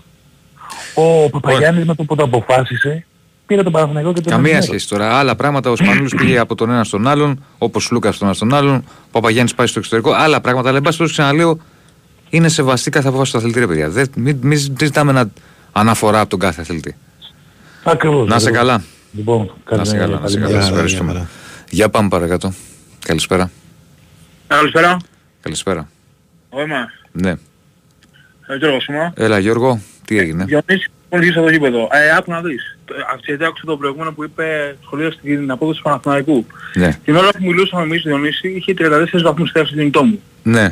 Όταν ξεκίνησε το παιχνίδι, στο πρώτο ημίχρονο είχε επίσης, μετά από δύο ώρες δηλαδή, είχε πάλι 34 βαθμούς. Είχε πολύ ζέστη. Πολύ. Ε, εμείς στην, στην Κερκίδα δεν μπορούσαμε να αναπνεύσουμε. Οι παίκτες τι περίμενες να κάνουν. Τι περίμενε, Ε, ήταν δύσκολες συνθήκες πολύ μωρέ. Δεν είναι απλό πράγμα τώρα. Παρ' όλα αυτά, σήμερα δεν έπαιξε ο Παναθηναϊκός. Παρ' όλα αυτά, εγώ ξεχώρισα και το Πικάι, που ήταν πάρα πολύ καλός. Έκανε Ναι. και δύο τους ενέργειες πολύ καλές. Μμμ. Ξεχώρισα και το Ζέκα, που είναι πολύ Καλός καλός. ήταν. Καλός ήταν. Πολύ καλός. Πολύ, δηλαδή, Είχε περίμενα. κάποιες φορές, είχε δύο-τρεις περιπτώσεις αυτό το κλασικό που έχει ο Ζέκα και που είχε με, με το επιθετικό μαρκάρισμα να κλέψει την μπάλα. Το, το Και έκανε επίσης δύο-τρεις κάτι, άλλο, φορές. κάτι, άλλο, κάτι άλλο που είδα στο πρώτο ημίχρονο δεν είδα αυτό, είναι ότι επειδή πέρσι στο άλλο παιχνίδι ήμουν μέσα, δεν είδα την ομάδα να πιέζει τόσο έντονα ψηλά. Σήμερα, στο πρώτο ημίχρονο, Στο στα πρώτο πρώτα πίεσε. 20 λεπτά, 35, ε, εκεί μέχρι 30-35 πίεσε. Ναι, ναι, εκεί- μέχρι εκεί. Πίεσε, ε, πίεζαν, ήταν πέντε παίχτες πε- στην, στην, στην άλλη περιοχή. Δηλαδή αυτό το, δεν το ξέρω στον Παναθηναϊκό εγώ αυτό. Είναι σαν και αυτό που κάνει παιδί μου αυτό το pressing που κάνει η ΑΕΚ. Α, Στην ΑΕΚ το έχω δει εγώ το pressing. Δεν ξέρω, είμαστε πιστεύω σε πολύ καλό δρόμο. Να έχει υπομονή, να έχει εμπιστοσύνη στον Ιμάκη στην ομάδα και νομίζω τα καλύτερα έρχονται. Έγινε Τζόρτζ. Αυτά παιδιά καλή Να είσαι νύχτα. καλά. Πάμε σε έναν ακόμη φίλο. Καλησπέρα. Καλησπέρα. Καλησπέρα. Καλησπέρα. Εγώ είμαι; Ναι. Έλα, ρε, Γιάννης, με τι γίνεται; Έλα Γιάννη. Λοιπόν, παιδιά υπάρχει μια τεράστια διαφορά μεταξύ Παπαγιάννη και Σλούκα. Καταρχάς να πάμε σ- στο αγωνιστικό πρώτα και μετά θα πάω στο ηθικό. Αγωνιστικά ο Παπαγιάννης, παιδιά, πού πάει, ξέρετε; Στη Φενέρ. Πάει στη Φενέρ. Ξέρετε τι σέντερ έχει η Φενέρ; Εντάξει. Και. Έχει το Motley, τι και. Υποτίθεται πας κάπου στα 25-26, δεν είναι 35, για να παίξεις, για να εξελιχθείς. Γιατί ο Παπαγιάννης Πού ξέρεις τι του έχουν πει του Παπαγιάννη, εσύ, τι του είπε ο Ιτούδης, τι... Δεν το ξέρεις. Ρε, αυτό. Ξέρεις Διονύση. τι συζήτηση έχει γίνει; Ό,τι και να σου έχει πει. Έχεις, έχεις μπροστά σου Μότλεϊ και Σαλή. Πόσο θα παίζεις πιστεύω Δεν ξέρω, φίλε Εγώ μου, πιστεύω δεν ξέρω, 13 δεν ξέρω. λεπτά αν παίζει 14-15 Θα το- θα είναι το και δούμε σούπερ στην πορεία. ευχαριστημένος. Μα εγώ το κοιτάζω καθαρά αγωνιστικά. Μετά στο τουρκικό πρωτάθλημα παιδιά. Επιτρέπονται 5 ξένοι. Θα αφήσει έξω το Σαλή που είναι Τούρκος και θα βάλει Γιάννη, τον Παπαγιάννη. Γιάννη, βιάζεσαι πάρα πολύ. Πήρε μια Όχι. απόφαση Παπαγιάννης. Κάτσε να Παιδιά. δούμε, ρε αδερφέ. Που Αυτό ξέρεις τι είναι. συζήτηση έχει Είναι κάνει. περίεργη Τι του έχουν απόφαση. πει. Αυτό θέλω να πήρε πω, μια ό,τι και να του απόφαση, έχουν πει. Μπορεί να θέλει μια Μα, αλλαγή στο μυαλό του. στον δεν μπορεί- Παναθηναϊκό, Γιάννη, στον βάλε φρένο. Παναθηναϊκό. Βάλε φρένο. Στο μυαλό του δεν μπορούμε να είμαστε. Μπορεί να θέλει μια αλλαγή ο άνθρωπος. Όχι, εγώ το εξετάζω από την κοινή λογική. Μετά Δεν στο μυαλό υπάρχει του κοινή λογική οτιδήποτε. ρε, στις επαγγελματικές Υπάρχει, αποφάσεις. υπάρχει, Όχι, δεν κοινή υπάρχει, λογική. δεν υπάρχει. Ο Λούκας, παιδιά, έφυγε γιατί... Η κοινή λογική θα σου λέγει ότι ξέρεις κάτι. Ήθελε χρόνο, Τώρα που ο ήθελε Παναθηναϊκός χρόνο. ανεβαίνει πάλι, να η ευκαιρία σου Παπαγιάννη. Αλλά στις επαγγελματικές Μπράβο, αποφάσεις. αυτό λέω. Έρχεται ο Λούκας, ο οποίος Δεν μ' είναι... ακούς, δεν μ' ακούς, δεν μ' ακούς. δεν μ' Ναι, ακούς. αυτό σου, αυτό συμφωνώ με αυτό που λες. Δεν υπάρχει, σου λέω κοινή λογική όμως. Άλλη λογική πώς δεν δική σου, υπάρχει; άλλη του Παπαγιάννη, άλλη δική μου. Τι να κάνουμε. τώρα; Υπάρχει και η κοινή μπασκετική λογική. Εντάξει. Δηλαδή άμα έχει τρία σέντερ θα πήγαινε, άμα έχει κι άλλο ένα σέντερ. Το βλέπεις λογικό να πήγαινε. Δεν έχει. Είχε και τρίτο σέντ. Αυτό λέω. Εγώ, εγώ το εξετάζω με την πασχετική λογική αγωνιστικά καθαρά. Τώρα, άσε τι σκέφτεται ο Παπαγιάννης. Εγώ το βλέπω πασχετικά τώρα. Δεν το ξέρεις τι ε, έχουν υποθήσει στις μεταξύ Ρε, τους. δεν, με- αυτές. δεν, δεν, δεν με ενδιαφέρει. Εγώ το εξετάζω πα- καθαρά Ε, πασχετικά. δεν ενδιαφέρει, σε ενδιαφέρει ο Ότι- Παπαγιάννη. ο- Ότι η κοινή λογική ποια είναι. Στο τουρκικό πρωτάθλημα ποιον θα κρατήσει. Το Σαλί ή τον Παπαγιάννη; Εσύ ποιον θα κρατήσεις. Αφού έχεις πέντε ξένους δικαίωμα. Τον Τούρκο δεν θα κρατήσεις. Για να καλύψεις άλλες θέσεις με άλλους πέντε. Θα έχει 8-9 ξένους. Πρέπει μόνο τους πέντε να βάλει. Ναι. Θα δούμε Κοινή Γιάννη, θα δούμε. λογική. Κοινή λογική. Ωραία. Μετά. Τον πάμε Γκάι από την παίζουμε πλευρά- προσίδες για να πάμε διάλειμμα. Ε, Ένα λεπτό. Σας τα- σας τα- στο- σας Ένα τα- λεπτό σας τα έχεις, γι' αυτό χθες. σου λέω. Ένα Ε, λεπτό Τι ένα έχεις. λεπτό. Κάτσε ρε Διονύση. Αφού έχουμε διάλειμμα. Ένα λεπτό έχεις. Ε, Ας, ας μείνω στη γραμμή. Όχι, δεν θα μείνεις γραμμή. Πάμε, έλα. Ε, τι, στε- σου τα είπα χτες για τον, για τον, ένα, ε, για τον Ιτούδη θέλω να πω εγώ τώρα, το ανάποδο. Ο Ιτούδης είναι και προπονητής της Εθνικής, δεν είναι; Ναι. Ωραία. Δεν πρέπει να σκέφτεται και λίγο την Εθνική. Άλλο Δηλαδή- εθνική, άλλο σύλλογος. Ε, πώς άλλο. Και το δύο είναι προπέρα, να σκέφτεται και τα δύο. Και Ναι, επειδή αλλά- είναι και Έλληνας, είναι, η, η Εθνική είναι πιο θεσμική θέση. Άλλο. Είναι, ο- Μην είναι όλοι μπερδεύεις των... τις δουλειές. Περίμενε, Είναι- περίμενε. Έχει ένα δεν επαγγελματικό μπε- συμβόλαιο με τη Περίμενε. Φενέρ, Αν πληρώνεται από ερχόταν- εκεί και περίμενε. είναι και ομοσπονδιακός. Περίμενε, Άλλο το ένα, Διονύση. άλλο το άλλο. Αν ερχόταν ο Παπαγιάννης και ο Ντόρσης στο Παναθηναϊκό, θα ήταν όλο, ο, 8 Έλληνες στο Παναθηναϊκό. Θα μπορούσε να δέσει η ομάδα σαν εθνική, να είναι δεμένη ομάδα, να έχει κόρμα όπως είχε κάποτε. Ευνοείται η εθνική με το να ερχόταν ο Παπαγιάννης Ντόρσης στο Παναθηναϊκό; Ευνοείται Εσύ- ή όχι; Είναι μια ομάδα όμως. Δεν θα σκεφτεί έτσι για το τι θα κάνει μια εθνική. Η ομάδα είναι άλλο πράγμα. Πολιτής και στην εθνική. Μπορούσε Ναι, αλλά η να βρει ομάδα είναι άλλο άνετα. πράγμα σου λέω. ρε, αδερφέ. Πρόσεξε, μπορούσε άνετα να Και βρει τι θα δύο πεις στη ξένους. Φενέρ δηλαδή. Να, να φύγει Γιατί ο, δεν μπορούσε να ο βρει δύο Ντόρση- ξένους. Δεν μπορεί να βρει δύο ξένους. Άμα- Θέλει άμα στη το Φενέρ. θέλει. Ρε, Με τα Γιάννη. λεφτά που διαθέτει. Ρε παιδιά τώρα. Άμα ήθελε ο Ιτούδης, άμα Εντάξει. ήθελε. Και, και πώς θα πάει με τα κόντρα. Με την κόντρα με τον Παναθηναϊκό. Πώς θα πάρει τους παίκτες του Παναθηναϊκού; Εντάξει, Γιάννη. Μετά αύριο μπορεί να βγει ο Γιανακόπουλος και να πει δεν σου δίνει τους παίκτες. Δηλαδή πώς πάει. Αντί να είναι όλοι μονιασμένοι μετά και να πάνε. Άμα ερχόταν ο Ντόρσο και ο Παπαγιάννης στο Παναθηναϊκό θα πηγαίναν όλοι μονιασμένοι. Τώρα θα γίνει χάος η εθνική. Αυτό δεν το σκέφτεται ο Ιτούδης. Που είναι, δηλαδή δεν μπορούσε να βρει άλλους δύο και πήγε κόντρα, κόντρα στο Παναθηναϊκό να μην έρθει ο Ντόρσο και του παίρνει και τον Παπαγιάννη. Ποιος ο Εντάξει, Ιτούδης, ο Γιάννη. οποίος, ο οποίος όντως μεγάλωσε στο Παναθηναϊκό παιδιά, δεν είναι ψέματα. Ο Εντάξει, Παναθηναϊκός Γιάννη. τον έκανε άνθρωπο. Έλα Γιάννη, γεια σου. Πάμε διάλειμμα, τραγουδάκι και επιστρέφουμε για τη δεύτερη ώρα. Μην ξεχνάτε άγραφα, ονοματεπώνυμο και κινητό. Η Winsport FM 94,6. Και να το το 1-0 με φανταστικό σουτ στο 23ο λεπτό. Ω, 3-1 στο 57 με άπιαστη κεφαλιά. Και με ψαλιδάκι κάνει το 4-4 στο 88 από τα παιχνίδια που δεν θέλεις να τελειώσουν ποτέ. 6-5 στο 128 και το θέαμα συνεχίζεται. Μάλιστα. 9-8 λίγο πριν το 200 λεπτό. Και είναι το 14-11 ακριβώς το τρίωρο. Και η μπάλα είναι και πάλι στη σέντρα από όσους παίκτες αντέχουν ακόμα. Ακόμα και το καλύτερο παιχνίδι, όταν ξεφεύγει, πρέπει να σταματάει. Στίχημαν. Παίξε υπεύθυνα. 21 πλάς. Όλοι μαζί μπορούμε. Μεγάλη συναυλία. 4 Σεπτεμβρίου στις 9 το βράδυ. Στο Καλιμάρμαρο Στάδιο. Αντώνης Βαρδής με μια αγκαλιά τραγούδια. Τραγουδούν με αλφαβητική σειρά. Στάθης Αγγελόπουλος, Μελίνας Σλανίδου, Γιάννης Βαρδής, Γλυκερία, Σταμάτης Γονίδης, Πεγκιζίνα, Χρήστος Νικολόπουλος, Πίτσα Παπαδοπούλου, Αντώνης Ρέμος. Παρουσιάζει ο Γιώργος Λιανός. Ειδική συμμετοχή Χάρης Αλεξίου. Συμμετέχει τιμητικά ο Γιώργος Νταλάρας. Προπόληση viva.gr. Πληροφορίες στο όλοι μαζί μπορούμε.gr.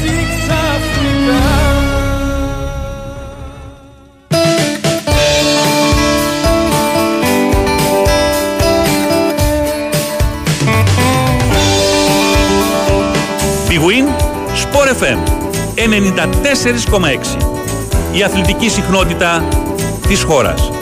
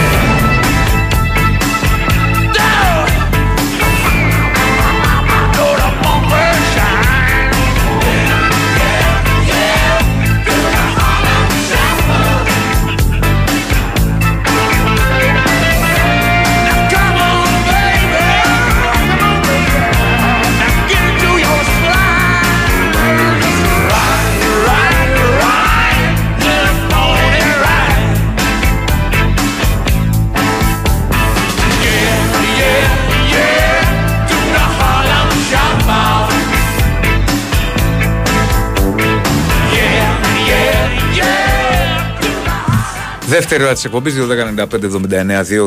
2.195.79.283.4 και 5. Τα τηλέφωνα επικοινωνίας. Ε, μην ξεχνάτε άγραφα.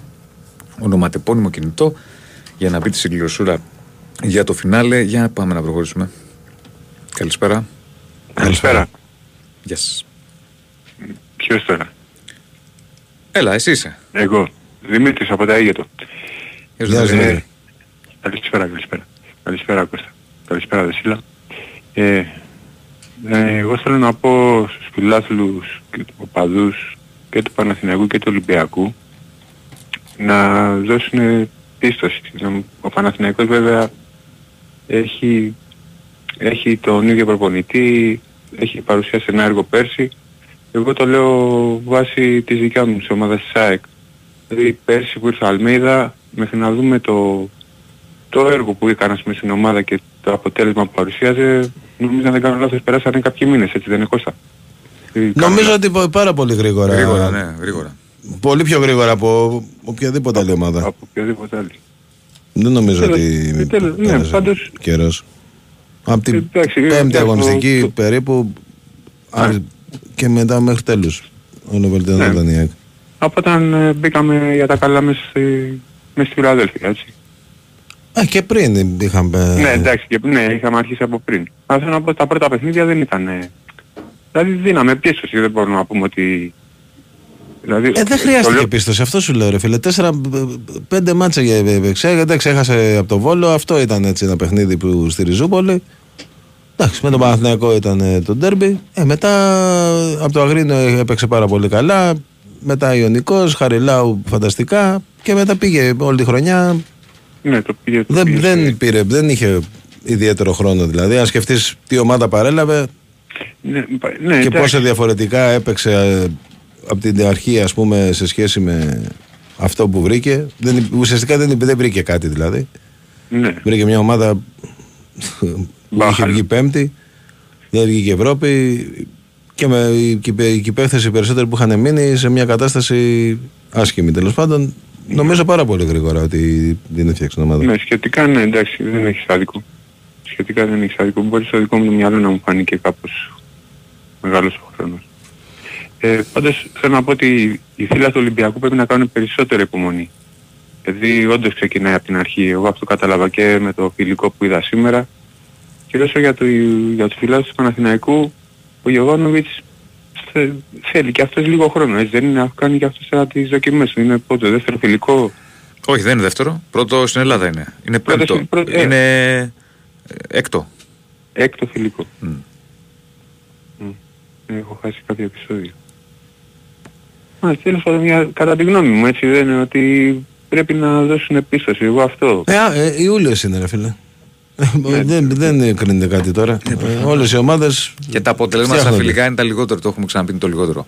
Θέμα είναι τι βλέπει ο Ναι. προπονητής, τι, τι δουλεύει, τι θέλει να δοκιμάσει. Πολλά. Ναι. Και ειδικά όταν βλέπεις σε φιλικά να γίνονται πάρα πολλές αλλαγές. Ναι. Εντάξει, αυτό δεν θα το δεις στην πορεία της χρονιάς, δεν γίνεται. Δηλαδή, ε, εννοώ δύο εντεκάδες. Έτσι είναι αυτά. Ναι, κοίτα, χρειάζεται, θε- χρειάζεται γιατί όπως είπε και ο Τσακίρης στο σχόλιο του προχτές, προχτές ήταν αυτό ότι είναι, έτσι, είναι τόσο οι υποχρεώσεις πλέον με Ευρώπη, Κύπελο και Πρωτάθλημα που οι ομάδες πρέπει να έχουν τουλάχιστον δύο, εντε- δύο εντεκάδες. Και η ΑΕΚ, και η ΑΕΚ πέρσι με το Κύπελο έβαζε άλλη εντεκάδα, έτσι δεν είναι; Ε, ναι, εντάξει, φέτος θα, θα έχει περισσότερες λύσεις. Καλά, γιατί έχει οπωσδήποτε. και πολλά περισσότερα παιχνίδια. Ναι, οπωσδήποτε, οπωσδήποτε. οπωσδήποτε. Εντάξει, για μας τι να πω, την είδαμε, καλά πάμε. Εντάξει, ας ευχηθούμε να έχουμε ένα πολύ καλό πρωτάθλημα φέτος. Ε, Και ναι. καλή Να σε καλά, ρε επιτυχία στην φίλε. Ευρώπη. Να σε καλά. Καλό Σαββατοκύριακο, για χαρά. Επίσης, Επίσης, επίσης. φίλε μου. Για πάμε στον επόμενο. Καλησπέρα. Καλησπέρα. Ναι, Ακούτε. βεβαίως. Άρης λέγομαι. Άρη, έλα πιο κοντά στο, στο, στο ακουστικό ή βγάλει τα hands free αν έχεις. Έχω... Τώρα είναι καλύτερα. Όχι, όχι, έλα κοντά. Ναι, μ' ακούτε καλύτερα; Τώρα ναι. Α. Γεια σας, ε, ο παδός του Ολυμπιακού είμαι. Ναι. Ναι. Ε, θα ήθελα να σας πω για... Ναι. Ναι, φίλε, σε ακούμε. Άρης. Δεν θέλει ο Άρης. Πάμε παρακάτω. Πάμε στον επόμενο, καλησπέρα. Καλησπέρα. Καλησπέρα. Ε, ο Αλέξανδρος είμαι. Γεια σου Αλέξανδρε. Θα ήθελα να αναφερθώ σε ένα πράγμα μόνο και θα ήθελα και την άποψή σας περί τούτου. Ε, δεν θέλω να πλατιάσω κιόλας. Ε, η εικόνα του Προέδρου του Παναθηναϊκού, του κ. Γιανακόπουλου, ενός ανθρώπου τόσο εύρωστου οικονομικά, ο οποίος έχει πάρει στα χέρια του αυτή τη μεγάλη ομάδα, τον τεράστιο αυτό σύλλογο, να βρίζει, να προκαλεί και να μιλάει τώρα για αγωνίες παιδιών, ε, για παντελόνια, για φούστες, για όλα αυτά. Ε, δεν είναι ωραία αυτά τώρα, τι να λέμε. Νομίζω ότι αυτός ο άνθρωπος, αντί να ηρεμήσει τον κόσμο, τον προκαλεί να... σε βία. Έτσι. Δεν είναι... Γενικώς γιατί αυτές οι θα πρέπει εποχές να. που Θα, άκου, επειδή το έχουμε ξαναπεί, θα πρέπει να εκφραζόμαστε πιο. ε, πιο normal. Εντάξει, δεν, δεν μπορεί- εντάξει. Κάποια πράγματα πρέπει να τα αποφεύγουμε. Τι να λέμε τώρα; Νομίζω ότι πολλές φορές τα πάθη μας είναι πάνω από τον εαυτό μας. Ε, τι Αυτό να σου πω. νομίζω. Ευχαριστώ πολύ. Καλή επιτυχία στις ελληνικές Να ομάδες. σε καλά, ρε φίλε, να σε Γεια καλά. χαρά. Ναι. Πάμε στον επόμενο, καλησπέρα. Καλησπέρα. Καλησπέρα. Χρήστο Σιτίας, τι κάνουμε ρε παιδιά; Πού σε ρε Χριστό. Πού σε ρε Χριστό. Γεια σου Κώστα. Γεια σου. Τι έγινε ρε παιδιά, έχω καιρό να πάρω, το ξέρω. Ε, έχω ακούσει γενικά πολλά το τελευταίο διάστημα για όλα αυτά που γίνονται.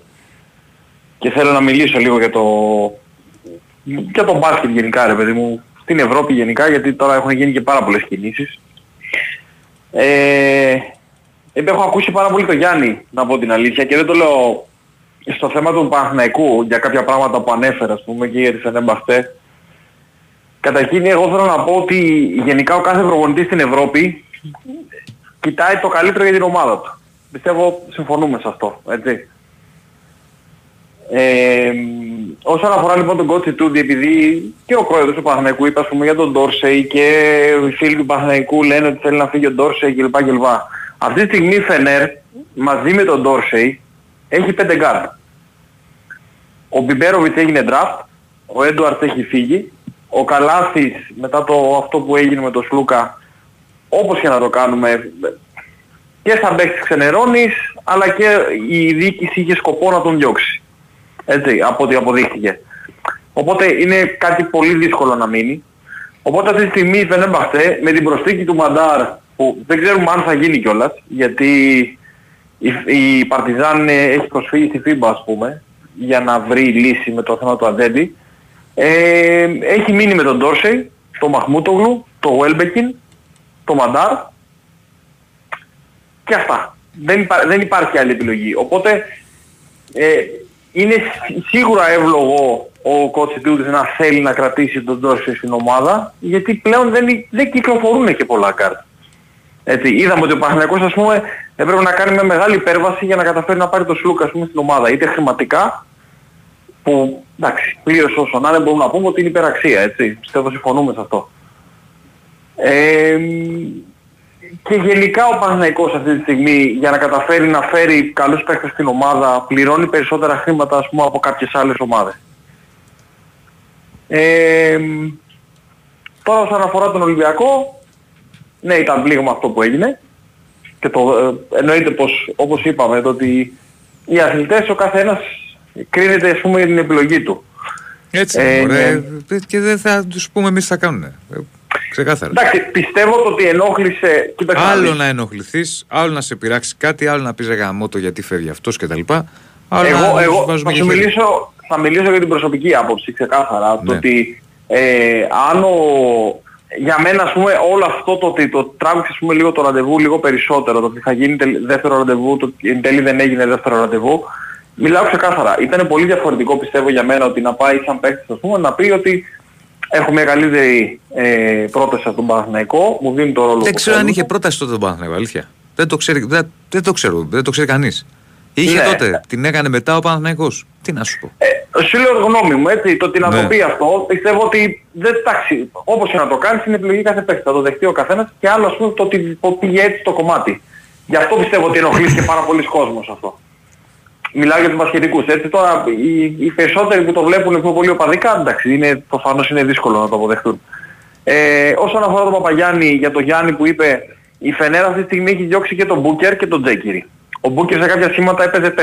Αυτό το πρόκειται να κάνει και ο Σανλή τώρα. στη Φενέρ. Θα δούμε σχήματα της Φενέρ όπου θα έχει μέσα και το Μότλε και το Σαλί.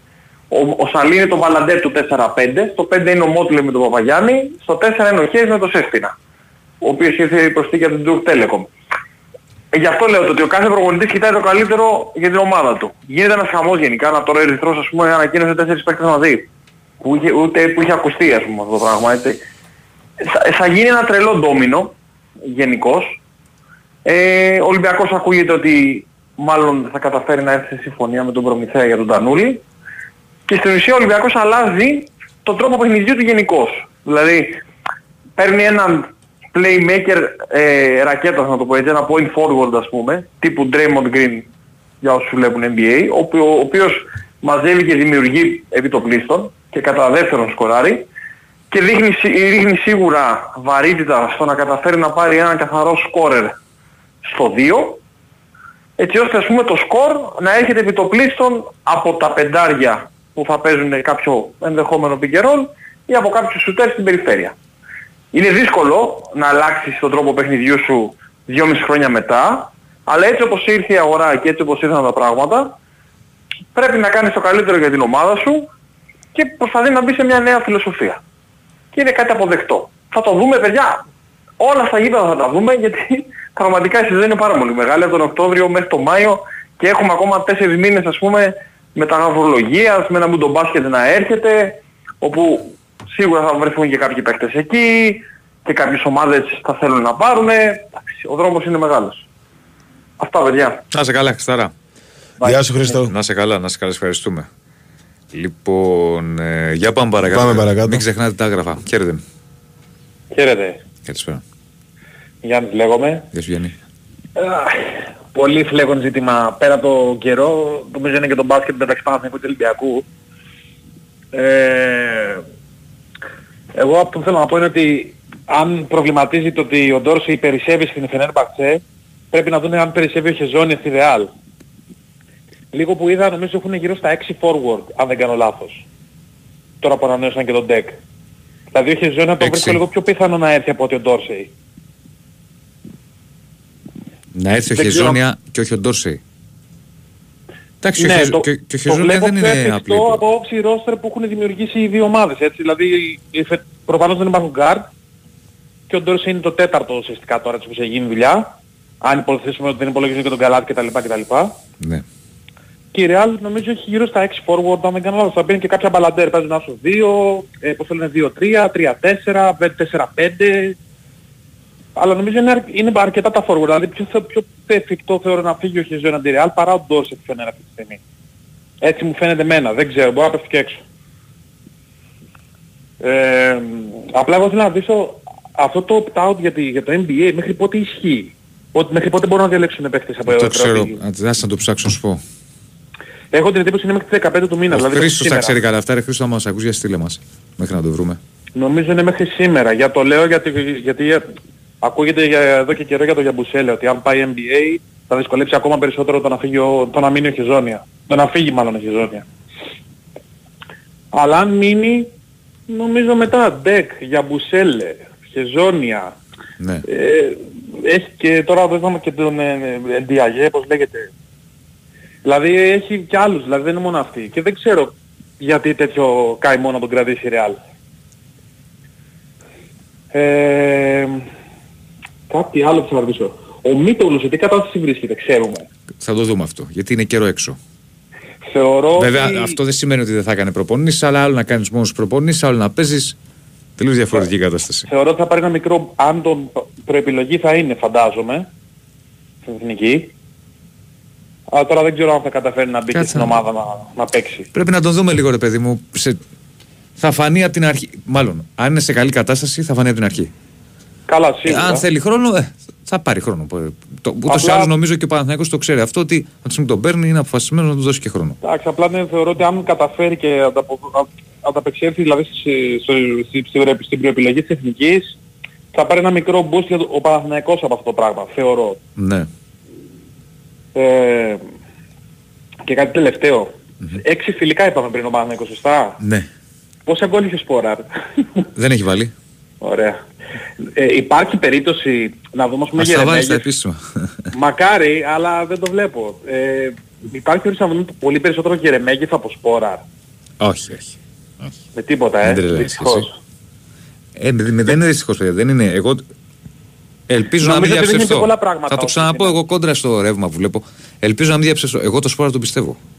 Θεωρώ ότι με καλύτερη δημιουργία ο σπόρα θα βάλει και περισσότερα γκολ. Ε, θα συμφωνήσω εν μέρει μαζί σου γιατί άλλο να έχεις παίκτες από πίσω που μπορούν να σε, να σε ταΐζουν διαρκώς και άλλο να παλεύεις Ναι. μόνος σου να, για, να, να, για να σκοράρεις. Απλά θεωρώ ότι έχει πάρει και καλά, θα μου πεις όλα, όλα μπαίνουν και όλα χάνονται, αλλά θεωρώ ότι έχει πάρει αρκετές ευκαιρίες πολύ αρκετές Έχει χάσει και ευκαιρίες. Έχει χάσει και ευκαιρίες που σημαντικές. θα μπορούσε να έχει σκοράρει. Δεν λέω τώρα για χαμένο πέναντι με βόλο κτλ. Ας το Εντάξει, πέναντι θα- είναι άλλη ιστορία. ναι, εγώ λέω τώρα δηλαδή για ευκαιρίες τώρα μπροστά στο τέρμα, για πράγματα που θα μπορούσε εύκολα να έχεις σκοράρει. Και δεν το έχεις κάνει. Και δεν ξέρω, βλέπω άλλη χημεία, λίγο πιο ωραίο ποδόσφαιρο με γερεμέγε. Δεν ξέρω, δεν, νομίζω ότι είναι λίγο καλύτερα, ίσως. Αλλά δεν μπορεί να πεις και τόσο να ρέξω. Εγώ αυτό είναι το πρόβλημα, πιστεύω. Δυστυχώς ή ευτυχώς. Και... Εντάξει, πάντως είναι καλύτερος παίκτης στο σπόρα, ρε, εσύ. Ε, τώρα τι. Θεωρητικά, ναι. Πρα... ναι, Όχι θεωρητικά, πιθανό, είναι λογικά. καλύτερος παίκτης. είναι, πώς δεν το κάνουμε; Μην τρελαίνεσαι εσύ με τα φιλικά τώρα. Α- δεν απλά είναι τρελαίνομαι. και ένας παίκτης που εξαρτάται και από την ομάδα, ρε παιδί μου. Δεν είναι ο Σέντερφορ, ξέρεις. Είναι της παλιάς κοπής το Φεδερφόρ. Εντάξει. Ο Σπόραρ. Κάτι αντίστοιχο σαν τον Μιχάλη Κωνσταντίνου. Είναι πριν κάποια χρόνια. Κάτι τέτοιο μου κάνει. Πάντως είναι ένας παίκτης που άμα η ομάδα παράγει, νομίζω ότι μπορεί να Και εγώ σκοράρει. το πιστεύω αυτό. Και εγώ το πιστεύω. Έτσι, ε, ε, έτσι, αυτή είναι η εντύπωση μου έχει δώσει, ρε παιδί μου. Δηλαδή και το βλέπω Εντάξει, και. είναι πιο, βελ... θα είναι βελτιω... πιο βελτιωμένο το κέντρο του Βάθνεκου φέτος, σίγουρα. Αναμφίβολα δηλαδή σε σχέση με πέρσι. Εγώ να ρωτήσω κάτι για εσάς και τους δύο, θέλω την απάντησή σας αν θέλετε και κλείνω. Ναι. Ποιο πιστεύετε ότι θα σπάσει το, στο ποδόσφαιρο ή στο μπάσκετ ο πρωταθλητής, δηλαδή που θα αλλάξει φέτος; Ε, τώρα ρε φίλε. Τι να σου πω. Δηλαδή, Αυτά πιστεύω θα το άλλα πάρει ο πράγματα Παναθηναϊκός στο τελείως. ποδόσφαιρο ή ο Στο Παναθηναϊκός μπάσκετ- στην Στο μπάλα. μπάσκετ είναι δύο. Οι δυο τους. Που άνοιγε το Εντάξει. πράγμα. Στο ποδόσφαιρο είναι αλλιώς τα πράγματα. Δε, δεδομένο πάω Τέλος. βά, βάσει τον, την, την τελευταία χρονιά ότι τερμάτισαν ένα-δύο και ο ένας και ο άλλος. Εντάξει, Και είναι στο- νωρίς ακόμα να δούμε όλες τις μεταγραφικές κινήσεις. Δεν, Δεν δεν, δεν. βλέπω ουσιαστική ενίσχυση από τους άλλους, δηλαδή νομίζω είναι πολύ πιο μπροστά η ΑΕΚ και ο Παναθηναϊκός από τις υπόλοιπες. Είναι, και αντίστοιχα φίλε, και ο έχουμε Παναθηναϊκός. 15 Ιουλίου. Εντάξει, μπο- ναι, ναι, οκ, δεν το δέχομαι, απλά ναι, δεν ξέρω. Επειδή το λέω γιατί έχουν και αβάντα. Καταρχάς αυτές οι δύο ομάδες ήταν πιο έτοιμες από πέρυσι. Εντάξει. Αυτό ναι. Άσε, τον ΠΑΟΚ τον αφήνουμε έξω είναι μια περίεργη περίπτωση. Θα δούμε πώς θα εξελιχθεί. Ο Ολυμπιακός ουσιαστικά ξαναφτιάχνεται από την αρχή. Οπότε, αλλά αν ε, τέλη Αυγούστου έχει πάρει τους παίχτες που θέλει και είναι έτοιμος, για μένα ο προπονητής του είναι normal. Θα δούμε αν θα πετύχει, αλλά είναι μια, μια καλή επιλογή για μένα προπονητή. Δε- Δεν είναι τώρα, είναι πολύ νωρίς να, να πούμε για τον Εντάξει, Ολυμπιακό εγώ, ότι. Εγώ έλεγα έτσι απρόγνωση ρε παιδί μου τι θα θεωρούσατε πιο εφικτό. Δηλαδή να πάρει Παναθηναϊκό πρωτάθλημα στο μπάσκετ ή ας πούμε στο ποδόσφαιρο. Δηλαδή ποιο είναι πιο εύκολο να σπάσει. Τη ΣΑΕΚ το πρωτάθλημα ή του Ολυμπιακού στο μπάσκετ. Αυτό εννοώ. Άλλο, άλλο θέμα το ένα, άλλο το άλλο. Ρε, εσύ. Καταρχάς στο μπάσκετ, κακά τα ψέματα, ε, φτιάχνεις πιο γρήγορα ομάδα. Ναι, σε ένα χρόνο. Φτιάχνεις πιο γρήγορα ομάδα. Σε ένα χρόνο μπορεί να φτιάξει ομάδα που να πάρει και ευρωπαϊκό. Εντάξει, ναι, το άλλο έχουμε να δει πρέπει δηλαδή τώρα να κάνει- χρόνια τώρα το βλέπουμε αυτό το πράγμα. Από τη Ε, καλά, άλλο δεκαετία να έχεις 90. πέντε παίκτες Πέντε τώρα, να παίκτες παίξεις πέντε παίρνεις και συστήματα φτιάχνεις και άλλο ομάδα. στο ποδόσφαιρο να είναι 11 άτομα τώρα να παίξεις Άλλα πράγματα, άλλη κατάσταση, άλλα αθλήματα τελείως. Τι, Ναι, δεν τελείως έχει- διαφορετικές καταστάσεις. Έγινε. Ευχαριστώ πάρα πολύ Να σε παιδιά. καλά, Καλό να σε βράδυ. Να είσαι καλά, φίλε μου. Για πάμε. Ναι. Καλησπέρα. Καλησπέρα. Καλησπέρα. Εγώ είμαι. Ναι. Γεια σου Διονύση. Γεια χαρά. Γεια σου Κώστα. Γεια σου, φίλε. Λοιπόν, δύο-τρία πραγματάκια για το μπάσκετ ήθελα να πω. Σπύρος Παναθηναϊκός. Ναι. Ε, έχουμε ξαναμιλήσει αρκετές φορές Γιάννης παλιότερα. Ε, δύο-τρία πράγματα. Λοιπόν, καταρχάς αυτό με το, το κομμάτι της υπεραξίας, ε, το οποίο έχει κουράσει τρομερά. Ε, συνήθως πρέπει να καταλάβουμε όλοι ότι αυτές οι μεταγραφές γίνονται είτε από τρομερό αγωνιστικό κίνητρο όπως έγινε στην περίπτωση του Πανούλη, είτε από πολύ μεγάλο οικονομικό όφελος. Δεν είναι εύκολο ένας αθλητής, ξέρει τι θα περάσει, δεν είναι εύκολο να κάνει αυτή τη διαδρομή. Γι' αυτό και συνήθως Άρα, πρέπει να πληρώσει μ. υπεραξία για να γίνει αυτή η Άρα διαδρομή. λοιπόν, άρα λοιπόν υπάρχει υπεραξία. Έπειτα λοιπόν, δια, διαβάζω και εγώ στα site και τα λοιπά, Ε, καταλαβαίνω την προσπάθεια που μπήκε ο- στο τρυπάκι φέτος με τον Αταμάν να κάνει ο Γιανακόπουλος μετά από τρία χρόνια που είχε απαξιωθεί η ομάδα. Εγώ βασικά να πω την αλήθεια ότι δεν θεωρώ τον Παναθηναϊκό αυτή τη στιγμή όποιους παίκτες και να φέρει φαβορεί σε σχέση με τον Ολυμπιακό. Ο Ολυμπιακός έχει μια στρωμένη ομάδα. Ε, θεωρώ ότι θα πάρει κι άλλον ξένο. Ε, ίσως ο Παναθηναϊκός αν κάνει τρεις πολύ καλές επιλογές στο τελείωμα της σεζόν που θα έχει δέσει και η ομάδα να είναι μπροστά στην Ελλάδα λόγω απουσίας Ελλήνων αλλά στην Ευρωλίγκα θεωρώ ότι ο Ολυμπιακός θα είναι πάρα πολύ ισχυρός και του χρόνου. Δηλαδή μπορεί κάποιοι να υποβιβάζουν το Σίγμα, μπορεί ο Σίγμα να έρθει δύο χρόνια αργότερα στην Ελλάδα ηλικιακά και ε, σε αγωνιστική κατάσταση αλλά είναι πάρα πολύ καλός παίκτης σε αυτό που θέλουν να κάνουν και δεν εξετάζω ούτε τα λεφτά του. Λοιπόν, στο κομμάτι της υπεραξίας που ξεκίνησα να λέω. Ε, όλοι λένε λοιπόν για το κομμάτι του Σλούκα. Κανένας όμως δεν λέει για τον Γιανακόπουλο ποιοι, οι υπόλοιποι παίκτες τι έχουν πληρωθεί. Ο Λεσόρ και ο Βιλντόζα έχουν πάρει τα λεφτά τους. Αυτά που θα παίρνανε Ε, τα οπουδήποτε. άλλα είναι στα, στα επίπεδα τους. Όχι μόνο αυτό, περίμενε. Ο Μίτογλου τον έχει πάρει μία τριετία λόγω του ότι δεν ξέρουμε ακόμα την κατάσταση που είναι κόψε Τον Παπαπέτρου, όπως και να το κάνουμε, ό,τι και να θέλει να λέει ο καθένας για τον Παπαπέτρου, που τον έχουν βγάλει ότι ήταν παρκαρισμένος πέρσι στην Παρτιζάν, αλλά ο Παπαπέτρου, όποιος θέλει να το ψάξει λίγο παραπάνω, έπαιζε 21 λεπτά και 18 δευτερόλεπτα μέσω όρο. Ε, δεν ήταν τόσο παρκαρισμένος. Και αυτό που πιστεύω και ελπίζω για τον Παπαπέτρου και έχω στο μυαλό μου είναι ότι μετά το μάθημα το περσινό ο Παπαπέτρου μπορεί να εξελιχθεί σε έναν παλιό Περπέρογλου όπως το έχω στο μυαλό μου. Το οποίο αν θα το κάνει θα κερδίσει και ο ίδιος και ο Παναθηναϊκός. Και αυτός όμως 7,5 εκατοστάρικα πήρε. Όταν την τελευταία του χρονιά είχε πάρει ένα 100, ένα 200 που έφυγε πρόπερση. Άρα λοιπόν, ακόμα και ο Γκραντ, ένα παιδί που είναι με 300, στα 28 του είχε 300 παιχνίδια στο NBA. Με 6 πόντους μέσω όρο, δηλαδή πήρε με τα 500 χιλιάρικα, ωραία, οκ. Υπεραξία, υπεραξία, υπεραξία. Εγώ θεωρώ λοιπόν ότι τα λεφτά που έχει δώσει είναι φυσιολογικά. Στην περίπτωση του Σλούκα ισχύει αυτό και ότι δεν θα μπορούσε ο, ο Σλούκας στα 33 του να μπει και σε αυτό το τρυπάκι να ζήσει ό,τι θα ζήσει. Έπρεπε να πληρωθεί αυτό το πράγμα. Συμφωνώ Και μαζί τον- σου. Και, και, τον Απόλυτα. είχε, και, τον είχε, και τον είχε και ανάγκη. Βεβαίως θέλω να κάνω μια πρόβλεψη ε, δική μου. Δεν έχω κάποια πληροφόρηση σε αυτό το κομμάτι. Ε, επειδή θεωρώ ότι το κεφάλαιο Ντόρσεϊ έχει τελειώσει για πολλούς και διαφόρους λόγους και νομίζω ότι το τελείωσε ο Γιανακόπουλος γιατί ξέρει ότι ήταν τελειωμένο. Δηλαδή μετά την κόντρα τώρα με τον Ιτούδη και αυτά που θα γίνουν ε, ακόμα και αν ο Ιτούδης έρθει στο ΆΚΑ για προπόνηση της Εθνικής ε, δεν υπάρχει περίπτωση ο Ντόρσεϊ να φύγει. Μην δείτε όμως ε, σε εισαγωγικά αλλά, αλλαξοτέτια στο κομμάτι του καλάθι. Διότι αν κάνει πίσω ο Αταμάν, επειδή έχει και ένα προβληματάκι με τις σωματοδομές και τις άμυνες, μην δείτε τον καλάθι να προστίθεται από το πουθενά. Ενώ ξέρουμε όλοι ότι είναι εκτός πλάνων Αταμάν. Αυτό είναι δική μου πρόβλεψη. Καθαρά. Το κολλάω στο κομμάτι του Γκάι και της άμυνας, ε, γενικά που έχουν οι περιφερειακοί και του Σλούκα, την άμυνα του Σλούκα και ο Βιλντόζα δεν είναι φωνιάς. Ναι. Ε, δεν θα μου κάνει έκπληξη γιατί εγώ θεωρώ ότι ο Καλάτης θα φύγει.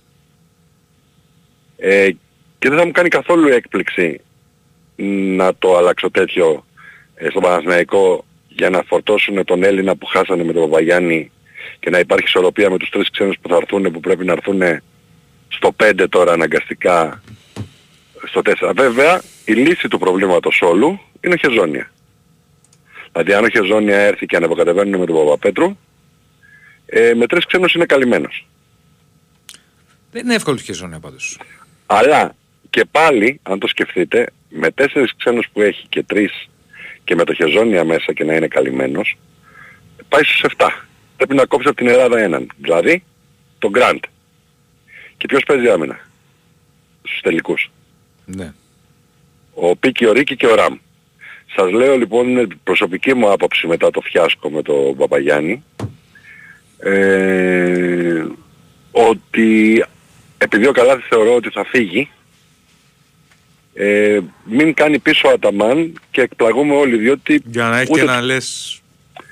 πρέπει να έρθει κάποιος να παίξει 15-20 λεπτά, 18 λεπτά με το μαχαίρι στα δόντια. Είναι ένα παιδί παιγμένο. Να παίξει άμυνα. Ε, Είναι ένα παιδί, ακριβώς. Είναι ένα παιδί παιγμένο, είναι ένα παιδί της ομάδας. Ε, είναι ένα παιδί που ξέρει να πασάρει καλά. Και κακο- καλός ή κακός είναι και ένα 98 όπως είναι ο Καλάθης, ένα 97. Δεν υπάρχει γκάρα αυτή τη στιγμή στον Παναθηναϊκό πάνω από 93 ούτε για δείγμα. Μάλιστα. Για να δούμε. Αυτά ήθελα να, Να είσαι πω καλά. και επειδή το κομμάτι της υπεραξίας έχει κουράσει πάρα πολύ, κάποιος λοιπόν είναι οι φίλοι μας οι Ολυμπιακοί και όλοι οι υπόλοιποι τους έχει πάρει κοψοχρονιά. Μην ανησυχούν οικονομικά, στεκόμαστε. Εντάξει, φίλε μου. Μη- Νομίζω χαρά. ηρέμησες όλους που φοβόντουσαν μήπως μπει μέσα ο Γιανακόπουλος. Ε, με, δει- έχω δει τρομερό άγχος, γι' αυτό είπα, ρε παιδί μου, ότι του πήρε κοψοχρονιά, μην το γλου και τέτοιο, μην, μην ανησυχούν, θα βγουν τα λεφτά, εντάξει. Έγινε. Α, αυτά, απλά αυτά που περισσεύουν τώρα από Ντόρσε και από Μύρωτη δεν ξέρω τι, ποιοι θα είναι οι τρεις που θα έρθουν. Μην δείτε σημεία και τέρατα. Να είσαι καλά, να είσαι καλά. Να Γεια χαρά. Πάμε διάλειμμα. Πάμε διάλειμμα. Άγραφα, μην ξεχνάτε. Επιστρέφουμε σε πολύ λίγο μετά το τραγουδάκι. Η Winsport FM 94,6. Η αντιπυρική περίοδος ξεκίνησε. Τα δάση μας χρειάζονται προστασία. Μπες στο όλοιμαζιμπορούμε.gr Βρες από όλη την Ελλάδα την εθελοντική ομάδα που σε ενδιαφέρει και δήλωσε τη συμμετοχή σου. Γίνε τώρα και εσύ εθελοντής δασοπροστασίας. Όλοι μαζί μπορούμε. Big Win Sport FM 94,6. Ραδιόφωνο με στυλ αθλητικό.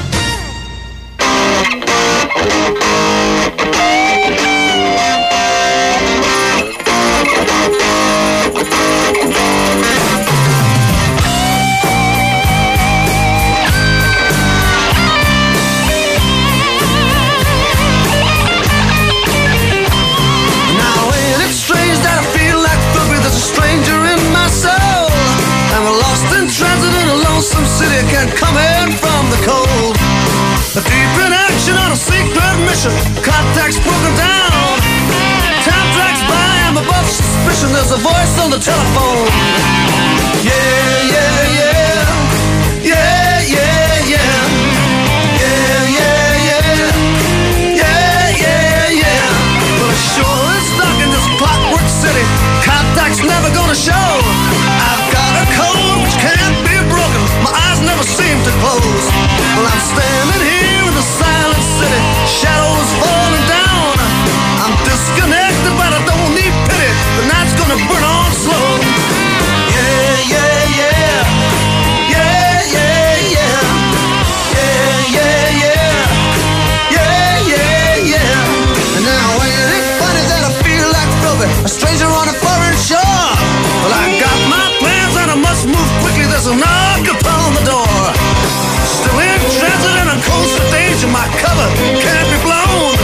It's getting strange and it's getting crazy. Tell me what is going on.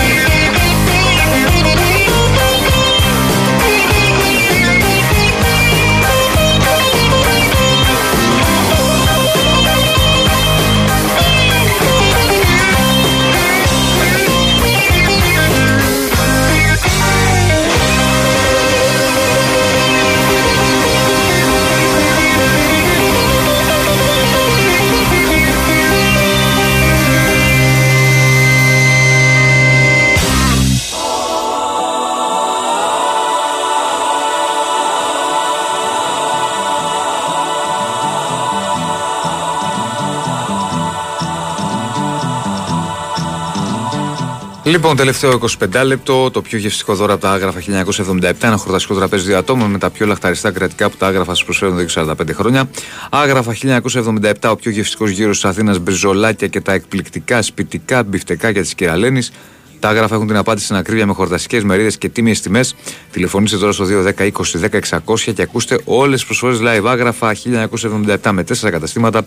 Πατήσια Νέα Σμύρνη και Βεϊκού 111 στο γαλάτσι με άνετο πάρκινγκ. Στέλνετε μηνυματάκι στο πρέσιο messages στην ενότητα live του site του Big Sport FM. Ονοματεπώνυμο το τηλέφωνό σας και θα κάνουμε την κλήρωση σε 20 και κάτι λεπτά. 2, 10, 95, 79, 2, 83, 4 και 5. Πάμε. Ναι, γεια σας. Γεια σας. Γεια σας. Εγώ είμαι; Ναι. Ο Παναγιώτης τον ημιτό είμαι ρε παιδιά. Πού σε ρε Παναγιώτη; Γεια σου Παναγιώτη. Χαθήκαμε. Μ' ακούτε; Βεβαίως. Χαθήκαμε, Περιμένουμε, χαθήκαμε. Περιμένουμε να μας ε, να κάνεις update. Πες μας. λοιπόν, ε, στο ποδόσφαιρο θα πω και για το ποδόσφαιρο για τον Μπάση, δεν τον Παθηναϊκό που είναι και η ομάδα μου. Βεβαίως. Ναι, φίλε. Λοιπόν, στο ποδόσφαιρο πάμε πάρα πολύ καλά, διότι έχουμε πάρα πολλούς πλέον παίχτες, όπως έχει και η ΑΕΚ, που έχει πλουραλισμό πλέον και ο Παναθηναϊκός, όπως έχει και η ΑΕΚ, και πιστεύω αυτό θα βοηθήσει πάρα πολύ και τις δύο ομάδες στην Ευρώπη, γιατί είναι αλλιώς να μην έχεις αλλαγές, όπως πέρυσι που πήγε ο Παναθηναϊκός και δεν είχε αλλαγές να κάνει με την ξένη ομάδα που παίξαμε και αποκλειστήκαμε. Ήταν πιο αδύναμος πιστεύω πέρσι ο Παναθηναϊκός, γι' αυτό και δεν κράτησε και το, το πρωτάθλημα μέχρι το τέλος, γιατί δεν είχε πολλές επιλογές ο Παναθηναϊκός. Δεν ξέρω αν μας συμφωνείς Διονύση. Αν είχε επιλογές. Ναι, δεν είχε λέω επιλογές πέρσι ο Παναθηναϊκός. Ναι, όπως είχε, είχε. είχε θέμα εκεί. γι' αυτό- Και το είχε, πλήρωσε. μεγάλο, είχε, είχε μεγάλο θέμα και το πλήρωσε γι' αυτό και χάσαμε το πρωτάθλημα. Τώρα όσον αφορά το μπάσκετ, ε, εντάξει, στο μπάσκετ μπορεί σε 3-4 μήνες να θέλει η ομάδα να δέσει. Δηλαδή δεν νομίζω με τη μία να, να είμαστε φοβερή ομάδα. Αν και έχουμε Έλληνες παίκτες πάρα πολλούς και αυτό είναι καλό, γιατί έχει ομοιογένεια η ομάδα. Δηλαδή ξέρει ο ένας πως παίζει ε, ο άλλος. Αλλά εντάξει, ε, πολλοί Ολυμπιακοί βγάλανε το Σλούκα άχρηστο, γιατί το έχω ακούσει κι αυτό, ότι δεν είναι παίκτης που αξίζει τα λεφτά αυτά και τέτοια, που είναι, το, που είναι ένα από τα καλύτερα guard αυτή τη στιγμή στην Ευρώπη. Λοιπόν, και για να έρθει από τον Ολυμπιακό στο Παναθηναϊκό και να πάει του χρόνου και να ακούει αυτά που έχει να ακούσει, γιατί το ήξερε αυτό ότι θα, άμα πάει θα γίνει, δεν ξέρω αν μας συμφωνείτε. Ε, καλά, αυτά είναι μέσα στο πρόγραμμα. Λοιπόν, ε, ούτε είναι προδότης, όταν ε, άμα έρχονταν και σε ένα το BBC και σε ένα Κώστα και σου λέγε πόσα δεν, παίρνεις. δεν είναι το ίδιο. Δεν τώρα. πάει έτσι ρε φίλε. Δεν είναι. Μη- μη- μη- αυτά είναι λάθης οι συγκρίσεις. Κα- Καλά έκανε και πήγε. Αυτό σου λέω, είναι τα λεφτά ρε παιδιά, είναι τα, αυτό σου λέω. Δηλαδή είναι επαγγελματίες, με αυτό ζουνε. Και τα υπόλοιπα χρόνια της ζωής τους δεν ζουνε πως το λένε, ε, ξέρω εγώ, με κάποιο άλλο επάγγελμα. Αυτή είναι η δουλειά τους. Αυτή τη στιγμή άμα πας, και εγώ άμα δουλεύω κάπου και πάρω παραπάνω λεφτά κάπου αλλού δεν θα πάω. Ήθελε να πάει και πήγε. Τελείωσε τώρα. Από εκεί Ναι. και πέρα, εντάξει. Όπως είπε και ο άλλος ο φίλος, θα ζήσει με αυτό. Πληρώθηκε καλά. Ναι. Είναι σπουδαίος παίχτης για μένα. Και γενικά κατά κοινή ομολογία νομίζω. Και θα Ναι, δούμε είναι, πώς θα παιχτα, πάει. είναι μεγάλος παίχτης, παιχταράς είναι. Δηλαδή καταρχάς έχει και shoot, έχει και δημιουργία, έχει και rebound. Δηλαδή παίρνει και rebound, παίρνει και shoot, παίρνει, είναι ωραίος Το ξέρουμε το Σλούκα, ρε, εσύ, φίλε. Δεν Ναι, είναι, μπράβο. είναι ένας παίκτης, μεγάλος παίκτης. Και θα λείψει Πήρε και, μια από την, απόφαση. εθνική- και θα λείψει και από την εθνική. Που δεν θα παίξει. Που είπε ότι δεν θα παίξει. Μάλιστα. Τώρα όσον αφορά για τη Manchester United, ε, πήρε το Mount ε, και τον Ονάνα. Αλλά θέλει και άλλες μεταγραφές. Θέλει και στόπερ, θέλει και αμυντικό χαφ. Θέλει και έναν επιθετικό. Σιγά σιγά. Αλλά μα, δεν έχει λεφτά λέει να δώσει. Αν είναι να τον Manchester United δεν έχει λεφτά. Έγινε, αδερφέ. Έγινε. Καλό βράδυ. Να σε καλά. Καλή να εβδομάδα. σε καλά, να σε καλά. Πάμε. Γεια σου φίλε. Καλησπέρα. Καλησπέρα Κώστας. Γεια σου Κώστα. Γεια σου Κώστα. Ε, μπασκετικός Παναθηναϊκός, μιλάγαμε γενικά και σε είχα ρωτήσει κάποτε Διονύση πριν ένα χρόνο Ναι. τι έχει χάσει ο Γιανακόπουλος μη βάζοντας λεφτά επί δύο χρόνια στη, στην ομάδα. Τι έχει Και μου χάσει. είχες πει ναι, τι έχει χάσει γενικά σαν Παναθηναϊκός ρε παιδί μου. Α. Δηλαδή τι θα πετύχει αν ανέβαζε κάποια χρήματα; Αυτό ήταν η ερώτησή μας. Ναι. Και μου είχες πει ότι ο Παναθηναϊκός διασύρεται ρε παιδί μου το, το πρεστίζ του Όχι, καλά, Ε, διασύρεται, δεν θα σου είχα πει. Θα σου είχα πει ότι έχει, έχει πέσει το επίπεδο Έχει πολύ. πέσει, ναι, Ναι. στο επίπεδο. Αν αναρωτήθηκε κανένας, ε, λέω εγώ τώρα, ότι δεν έβαζε λεφτά τα τελευταία τρία χρόνια, Ναι. ε, τι έγινε και βάζει φέτος; Κάποια στιγμή μπορεί να το μάθουμε. Εγώ πιστεύω το γήπεδο παίζει ρόλο. Παίζει Το- ρόλο, το- σίγουρα, το- το- το- όχι, γήπεδο. όχι, όχι, όχι, όχι, όχι, όχι. Το γήπεδο παίζει ένα ρόλο, αλλά δεν εκτοξεύει τον μπάτζετ εκεί. Εντάξει. Καλά, δεν, έχει, δεν θα πάει και το μπάτζετ στα 40 εκατομμύρια. Ε, το μπάτζετ Ήταν του πολύ χαμηλό, είχε Παναθηναϊκού- ανέβει. Το μπάτζετ του Παναθηναϊκού μεικτό με εφορία με όλα θα είναι στα 23 εκατομμύρια. Αγωνιστικό θα κοιτάς. Ε, 23 Και θα εκατομμύρια. κάνεις, και θα κάνεις τη... Το, το, τέλος πάντων, μεικτό, οκ. Και θα κάνεις τη... Ωραία. Με, με πέρυσι, τι είχε, Λοιπόν, πόσο είχε πέρυσι; ε, Πέρυσι πόσο ήταν; Ε, ο Παναθηναϊκού πέρσι ήταν 5 εκατομμύρια, έσοδα-έξοδα. Άρα λοιπόν είναι μεγάλη διαφορά. Ναι, είναι μεγάλη διαφορά. Δηλαδή, Αν είναι τόσο έτσι. ε, θέλω να κάνω μια ερώτηση. Ε, οι Αγγελόπουλοι είχαν πρόβλημα με τον, πα- με τον ε, πατέρα τους και για δύο χρόνια δεν μπορούσαν να ανταποκριθούν στον Ολυμπιακό, σωστά; Υπήρχαν θέματα τότε. Ναι. Υπήρχαν θέματα. Εγώ ρωτάω μήπως είχε το ίδιο πρόβλημα και ο Γιανακόπουλος;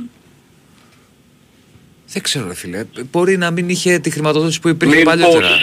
όχι, μήπως υπήρχε βέτο από την οικογένεια και από μπορεί, την δεν Ξαβέ- ξέρω. και Πολλά από την ακούγονται. Ξαβέρνη του Μην ότι δεν μπλέκουμε με αυτά τα κάνουμε οικογενειακά χορηγίες. όμως. Μην μπλέκουμε Όχι, τα οικογενειακά, λοιπόν, δεν είναι σωστό. Να το πούμε λίγο ευθεία. Δεν είναι σωστό. Άμα είναι Ε, οι ίδιοι άνθρωποι να πούν κάτι, αλλάζει. Εμείς μην, Ναι. δεν είναι ωραίο. Ε, να το πούμε λίγο ευθεία. Ακούγεται έντονα. Άσε τι ακούγεται. Ακούγεται. Σου λέω, άκου, άκου, άκου, άκου, άκουσε με. Ναι, Αν δεν είναι ακούγεται. τότε, τότε ας πούμε με τους Κάτι κακό. Αγγελόπουλους. Άκουσε με, όχι θα σου πω. Έχει αφήσει ένα αποθεματικό. Ναι. Ε, άνοιξε, έχει αφήσει ένα αποθεματικό 100 εκατομμυρίων ευρώ. Ο Παύλος ο Γιανακόπουλος αποκλειστικά για την ΚαΕ. Δεν τα ξέρω αυτά, ρε φίλε. Δεν τα ξέρω. Ναι, φίλε, αυτό τώρα είναι λίγο.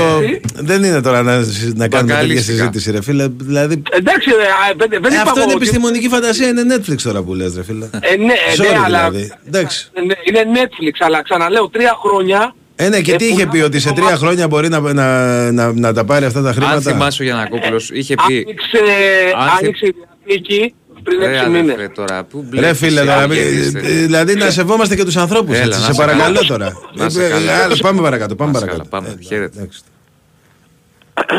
Ναι. Καλησπέρα, καλησπέρα Μάρκος. Έλα ρε Μάρκο. Έλα ρε Μάρκο. Τι κάνεις; Καλά, ρε Καλ- Μάρκο, εσύ. Καλώς όρισες στη μητέρα πατρίδα κύριε Διονύση. Ευχαριστώ. Καλώς σας βρήκα και πάλι. Καλά, γενικά καλά πέρασες. Ωραία, ωραία, ωραία. Μια χαρά. Καλά. Μια χαρά. Από ζέστες νομίζω πρέπει να είχατε αρκετές, ε. Στην Αυστρία, Ναι. νορμάλ πράγματα. Δηλαδή Γιατί είχε, κοίτα να δεις, υπήρχαν ώρες που είχε, είχε 30-32, αλλά 30-32 όταν εκεί ζεματάει ο ήλιος. Ναι. Υπήρχαν και περιπτώσεις που ήταν πιο δροσερά ή ξαφνικά έπιανε μια βροχή, όχι Ο γιος προπονήσεις. μου είχε πάει, είχε κάτσει η Αυστρία μια μέρα και ο προορισμός τους του έκατσε 10 μέσα σε ένα κάμπινγκ Ναι, στην Τσεχία. ναι. Α, Αυτά είναι. Και μου περιέγραφε τις καταστάσεις, δηλαδή εκεί που κυκλοφορούσε με βερμούδα, όταν κρυβόταν ο ήλιος έθελες μπουφάν. ναι, ναι, έτσι είναι. Κάπως έτσι δηλαδή. Το βράδυ, ας πούμε, τις περισσότερες μέρες ήθελες ζακέτα. Ναι, ναι, η κουβέρτα. Θα το κοιμάσουμε. Έτσι μου είπε ο γιος μου. Τέλος πάντων. Κώστα, μπεις στα δικά μας. Εντάξει. Νορμάλ. Σιγά σιγά. Νορμάλ πράγματα. Νορμάλ, εντάξει. Ο Μεξικάνος έρχεται την Κυριακή, δεν είναι; Ο Πιζάρο, ναι. Μάλιστα. Θα δούμε πώς έρθει και αύριο αργά. Θα, ε, δεν είναι σίγουρο. Σημασία έχει ότι έχει ρεπό η ομάδα. Ναι. Οπότε Κυριακή Δευτέρα θα τελειώσει τα διαδικαστικά. Δευτέρα τουλάχιστον θα τελειώσει τα διαδικαστικά. Οπότε ε, μάλλον θα είναι από την πρώτη προπόνηση παρόν. Ναι, ναι. Τώρα για το center back ακόμα δεν έχουμε κάτι ας πούμε τελειωμένο. Όχι, δεν υπάρχει κάτι τελειωμένο. Τώρα στο Μεξικό έχει συνέχεια γιατί Ναι. εκεί τώρα εκεί πέρα είναι απόγευμα.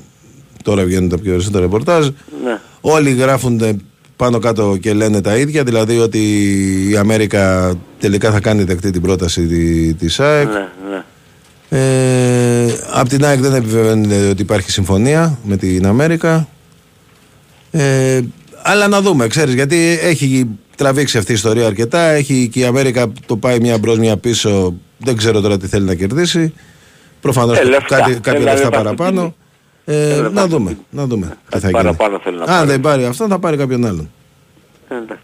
Και με τον Αλεξανδρόπουλο αν τελικά εμείς έχουμε από ό,τι άκουσα κάνει δύο προτάσεις. Ή άμεση αγορά ή δανεισμό με οψιόν αγορά. Ναι, αυτό. Η, η αγορά ενο- Ποσοστό. και με- να αφήσει ένα ποσοστό στη Sporting Ναι.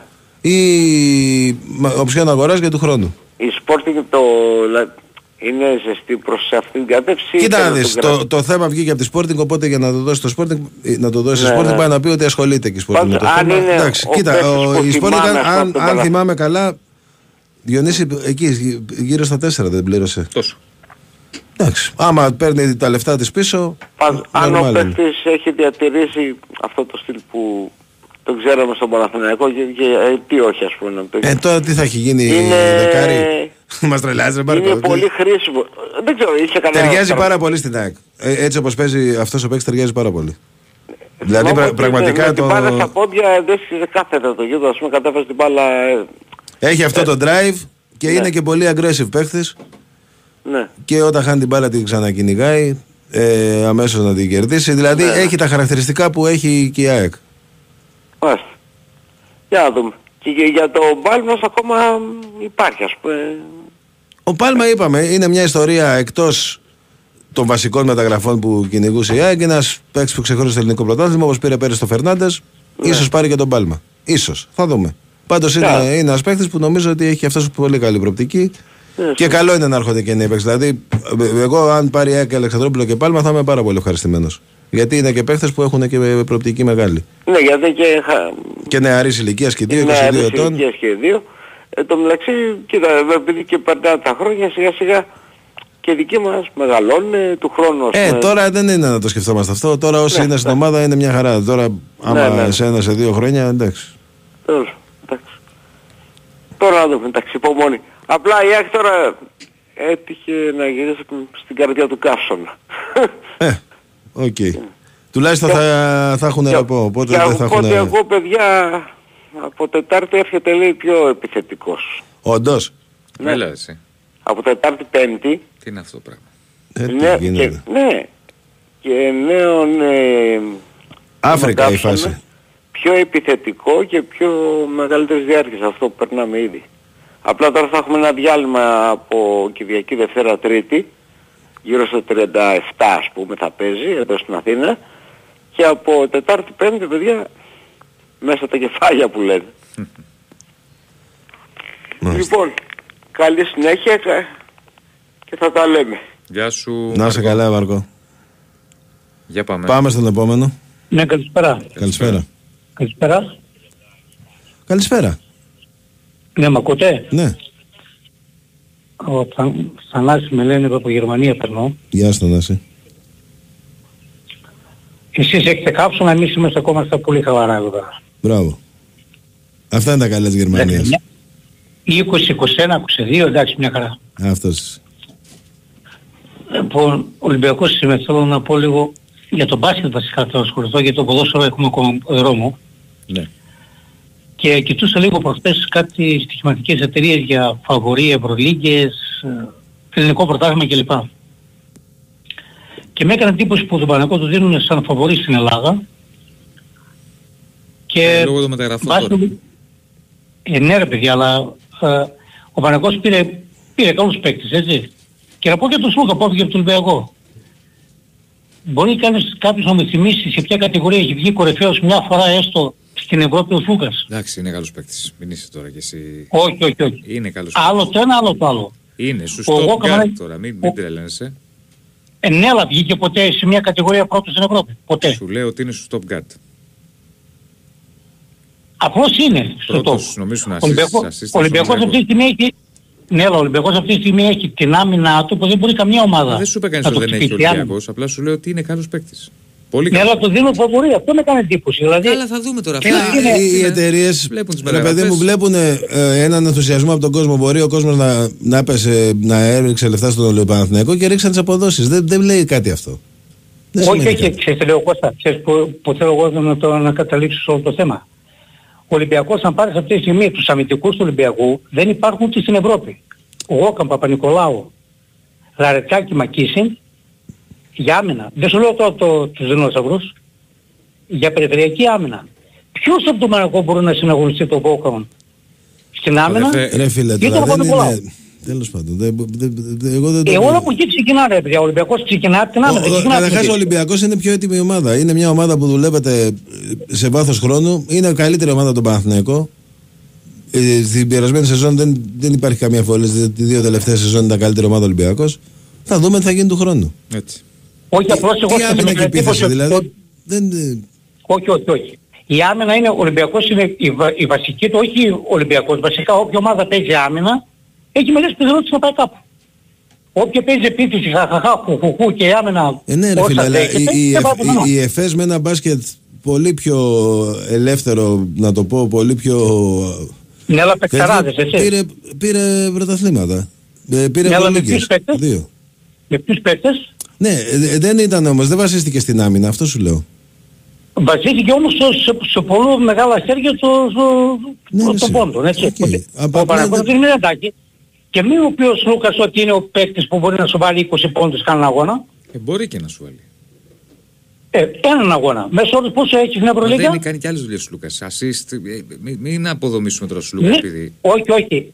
Ναι, ε, κοιτάξτε όμως παιδιά, να λέμε τα πράγματα όπως είναι. Καλός παίκτης, δεν λέω εγώ ότι είναι άξιος ο Λούκας. Ωραία. Αλλά μην το κάνουμε το top παίκτη τη στιγμή που δεν έχει πάρει μια κατηγορία στην Ευρώπη. Είναι Τόσα στο χρόνια. Stuttgart. Ήταν- Είναι στο ήταν Stuttgart. στη δύση της καριέρας του. Ναι, αλλά σε μια κατηγορία πρώτου στην Ευρώπη δεν έχει βγει ακόμα. Πουθενά. Ε, εντάξει, Ο τώρα Walkman α- αυτή- α- αυτό τι νόημα έχει η κουβέντα, ρε φίλε; Δηλαδή. Δεν έχει κάποιο νόημα. Ξέρεις τι νόημα έχει; Ναι. Ξέρεις τι νόημα; Ότι Ιάννος Λούκας ή ο κάθε Λούκας βγαίνει μόνο που δημοσιογράφος για να είναι κορυφή και όχι από το σύνολο τι έχει προσφέρει γιατί πήγε σε top Ε, επίπεδο δεν ο έχει Λούκας. προσφέρει Δεν ο πήγε σε Λούκας, ρε ομάδα. φίλε, σχέση στον Ολυμπιακό. Τι συζητάμε τώρα; Top στον Ολυμπιακό σε τι, σε ποια κατηγορία ψηφίστηκε top; Λέω δεν έχει προσφέρει στον, στον Ολυμπιακό νομίζω ήταν πρώτος assist. Μα Αν συγγνώμη θυμάμαι και ο καλά. Λαρδάκης έχει προσφέρει, τι πάει να πει; Και ο Λαρδάκης έχει προσφέρει, τι πάει να πει; Ε, δεν έχει Και ο προσφέρει το Βαγγέλης ίδιο. προσφέρει. Άλλο πράγμα τώρα. Ναι, οκ. Είναι... Όχι, θέλω να πω ότι σε ποια κατηγορία ήταν στη Νομίζω Φενέρ. στον Ολυμπιακό Ποια ήταν κατηγορία. πρώτος assist, αν δεν κάνω λάθος. Όχι, δεν ήτανε. Αυτή είναι εντύπωση έχω. Ωραία. Στην, στην Φενέρμπαχε που ήτανε, Δεν θυμάμαι τώρα τα στατιστικά του. ε, γι' αυτό σου λέω, δηλαδή όλοι οι δημοσιογράφοι λένε ότι ο καλύτερος παίκτης ποιος Είναι θα καλός συγκρίνω παίκτης, τώρα ρε δηλαδή, το Σλούκα, το Σλούκα πρώτα συγκρίνω σε, δηλαδή σε παίκτη με Σπανούλη και Διαμαντίδη. Άλλο Σπανούλης Αυτοί μπορούν Διαμαντής, να άλλος αλλάξουν μια Λούκας. ομάδα. Αυτό, Άλλοι παίκτες. Τώρα πας σε Συγγνώμη. μεγαθύρια εσύ. ακριβώς, ακριβώς. Δεν είναι, είναι ένας καλός παίκτης, δεν λέω εγώ δεν είναι καλός παίκτης και θα το δούμε το χρόνο το τι θα προσφέρει στον Παναγικός Λούκας. Οκ. Πολύ λιγότερα από ό,τι προσωπούν οι Πα- ο Παναγικός. Να σε καλά να βγάλουμε και ένα ακόμη να κάνουμε την κλήρωση. Πάμε. Πάμε σε ένα τελευταίο Έγινε, να είστε τρία λεπτά. καλά. Χαίρετε. Ναι. Ναι, εγώ είμαι. Πες μας μία ώρα. Από τι ώρα; Εγώ είμαι εγώ. Ναι, ναι, φίλε, πες μας μια ώρα. Τι ώρα το κάνεις, Κιτάρτο. Ε, ας πούμε από το 12 και, και 4, ναι. Θα σου πω εγώ παρακολουθώ. Θα μου βάλεις το 1 και 13. 1 και 13. Μάλιστα. Έτσι. Πώς λέμε τρίτη και 13. 1 και 13. Για να δούμε.